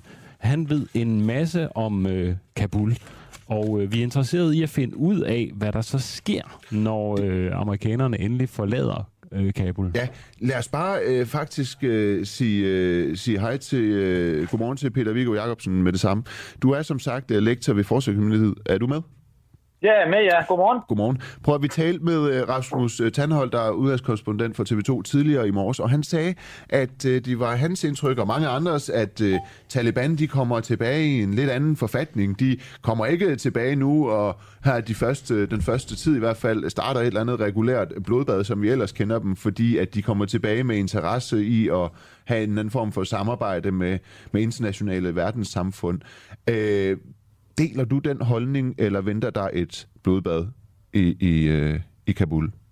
Altså, jeg forstår godt, at Tandhold siger det, fordi hvis man har lyttet til, hvad Taliban har sagt øh, i, de, i de senere år, hvor der har været de her fredsforhandlinger, så har ja. Taliban jo gjort det yderste for at, at signalere over for den afghanske befolkning, men også for omverdenen om, at Taliban anno 2021 ikke længere er Taliban af 2001, som vi kendte for at henrette deres modstandere på øh, Kabul stadion og sørge for, at kvinderne ikke havde nogen som helst rolle i samfundet og ikke måtte gå alene på gaden. Det de signalerer nu, det er, at de er, har, er mere rummelige, at de er villige til at lade kvinder have arbejde øh, og blive uddannet osv., og, og de også er villige til at række hånden frem til de ikke-pastunske befolkningsgrupper. Og når vi ser på den måde, som de har haft held til nu at vinde magten, med et minimum af militær magtanvendelse, fordi alle byerne er jo stort set faldet uden kamp. Så ja. har vi set øh, propagandareportager af fredelige magtovertagelser osv. Så, så lige nu, der gør Taliban alt det rigtige, og de siger også alt det rigtige. Der har jo ikke været særlig meget mange blodbad i, i, i kølvandet på de her øh, byer er faldet, og indtil videre er, har der også været relativt roligt i, i hvad det hedder, øh, Kabul. Så, så, så det er ikke umuligt, at det kan udvikle sig i den retning. Og hvis de er intelligente Taliban, så ved de jo også godt, at hvis man holder sine modstandere nede, ja, så, så, så, så nærer man en oprørskamp. Fordi det var præcis det, Taliban selv blev udsat for, da de tabte magten tilbage i 2002. Så det blev de holdt ude, og egentlig var de smadret som bevægelse, men så blev de fordrevet til øh, Pakistan, og så ja. genopbyggede de jo så evnen til at lave oprørskamp. Så det kloge, de kan gøre nu, det er at række hånden ud til deres modstandere, og så prøve at se, om de ikke kan forhandle sig frem til at regere øh, Afghanistan med et minimum af magtanvendelse. Og hvis Men... det skal lykkes, så har de også behov for international assistance. Så, så hvis de er kloge, så, så opfører de sig på en helt anden måde. Men om de kan det, ja, det må tiden vise. Det er jo det, hvis de er kloge. Altså umiddelbart så sidder jeg jo og tænker, at øh, det er måske øh, lidt meget og forholdsvis fejlplaceret tillid at give en, en bevægelse, eller hvad man skal kalde Taliban, øh, at... Øh, at der ikke venter et blodbad, når, når vi kender dem for at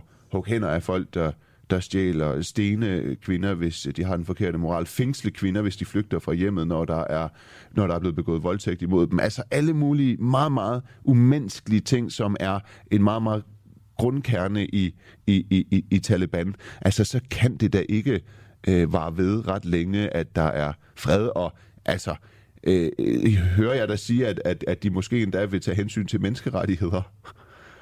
Ja, du hører mig sige, at vi næsten er nødt til at se, om de mener det, de siger.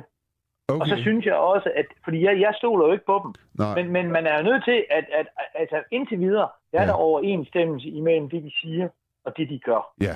Øh, og det kan jo være, at det fortsætter. Og det, som jeg synes er det internationale samfunds interesse, det er at prøve at, at tage dem på ordet. Ja. Altså lige nu er vi i en meget usædvanlig situation. Vi har jo afsat 100 millioner af kroner og dollars til at støtte den regering, der nu er faldet frem til 2024. Det vil sige, at pengene er allerede afsat på budgetterne.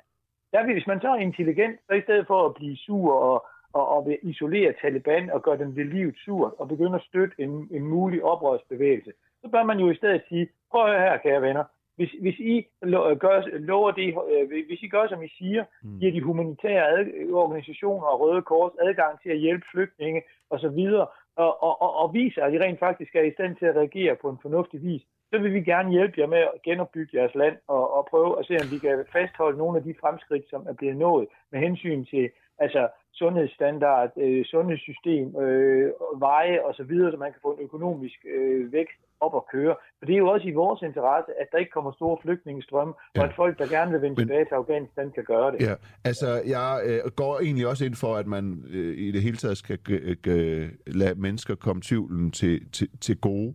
Men det, jeg har hørt dig sige, det er også, at vi øh, skal, skal lade talib, altså tvivlen omkring Taliban øh, komme dem til gode. Vi skal sige, hvis I vil have vores penge, så skal I opføre ordentligt. Hvis I vil have støtte af det internationale samfund, hvis I vil have adgang til det internationale lånemarked, så skal I behandle kvinder ordentligt. I skal behandle ikke-pastunske befolkningsgrupper ordentligt. Og folk, der skal dømmes og forfølges, skal, skal gøres på en ordentlig måde. Altså, jeg synes ikke, at man kan gå så langt som til at sige, at de må ikke få kongen. af- Altså, altså de har deres egen retssystem og så videre. Vi er også nødt til at acceptere, at der er nogle ting, som de gør på deres måde. Men, men hvis vi kan få skabt en situation, hvor de ikke udgør en trussel imod deres naboer, hvor de ikke støtter international terrorisme, som angriber mål i Vesten og USA og andre steder, og ikke er en kilde til international ustabilitet, og ellers behandler øh, folk på en gennemskuelig øh, og, og, og, og måde, vi... så, så er der jo grænser for, hvor store betingelser vi kan stille til, hvordan de skal indrette deres retssystemer. Vi, vi, vi, vi sanktionerer jo heller ikke USA, fordi de Ja. stadigvæk bruger dødsstraf. Peter, Peter Viggo Jacobsen, øh, tusind tak, fordi du var med. Vi skal desværre øh, stoppe nu. Vi Det har løbet lidt. tør på tid. Du er lektor ved Det. Forsvarsakademiet. Godt. Godmorgen. Ja. Ja, Adam, og det er altså øh, afslutningen på to timer. Det er første gang, vi sender to timer, og det øh, fortsætter vi med. Øh, jeg vil lige skynde mig at sige, at man kan gå ind og blive medlem af den uafhængige på duah.dk for kun 39 kroner om måneden uden binding. Mit navn det er Nima Samani, og det var altså Adam Dreves ved min side. Ja, og morgenholdet i dag bestod af Ocean Shapiro, Peter Nørgaard og andre. Godmorgen.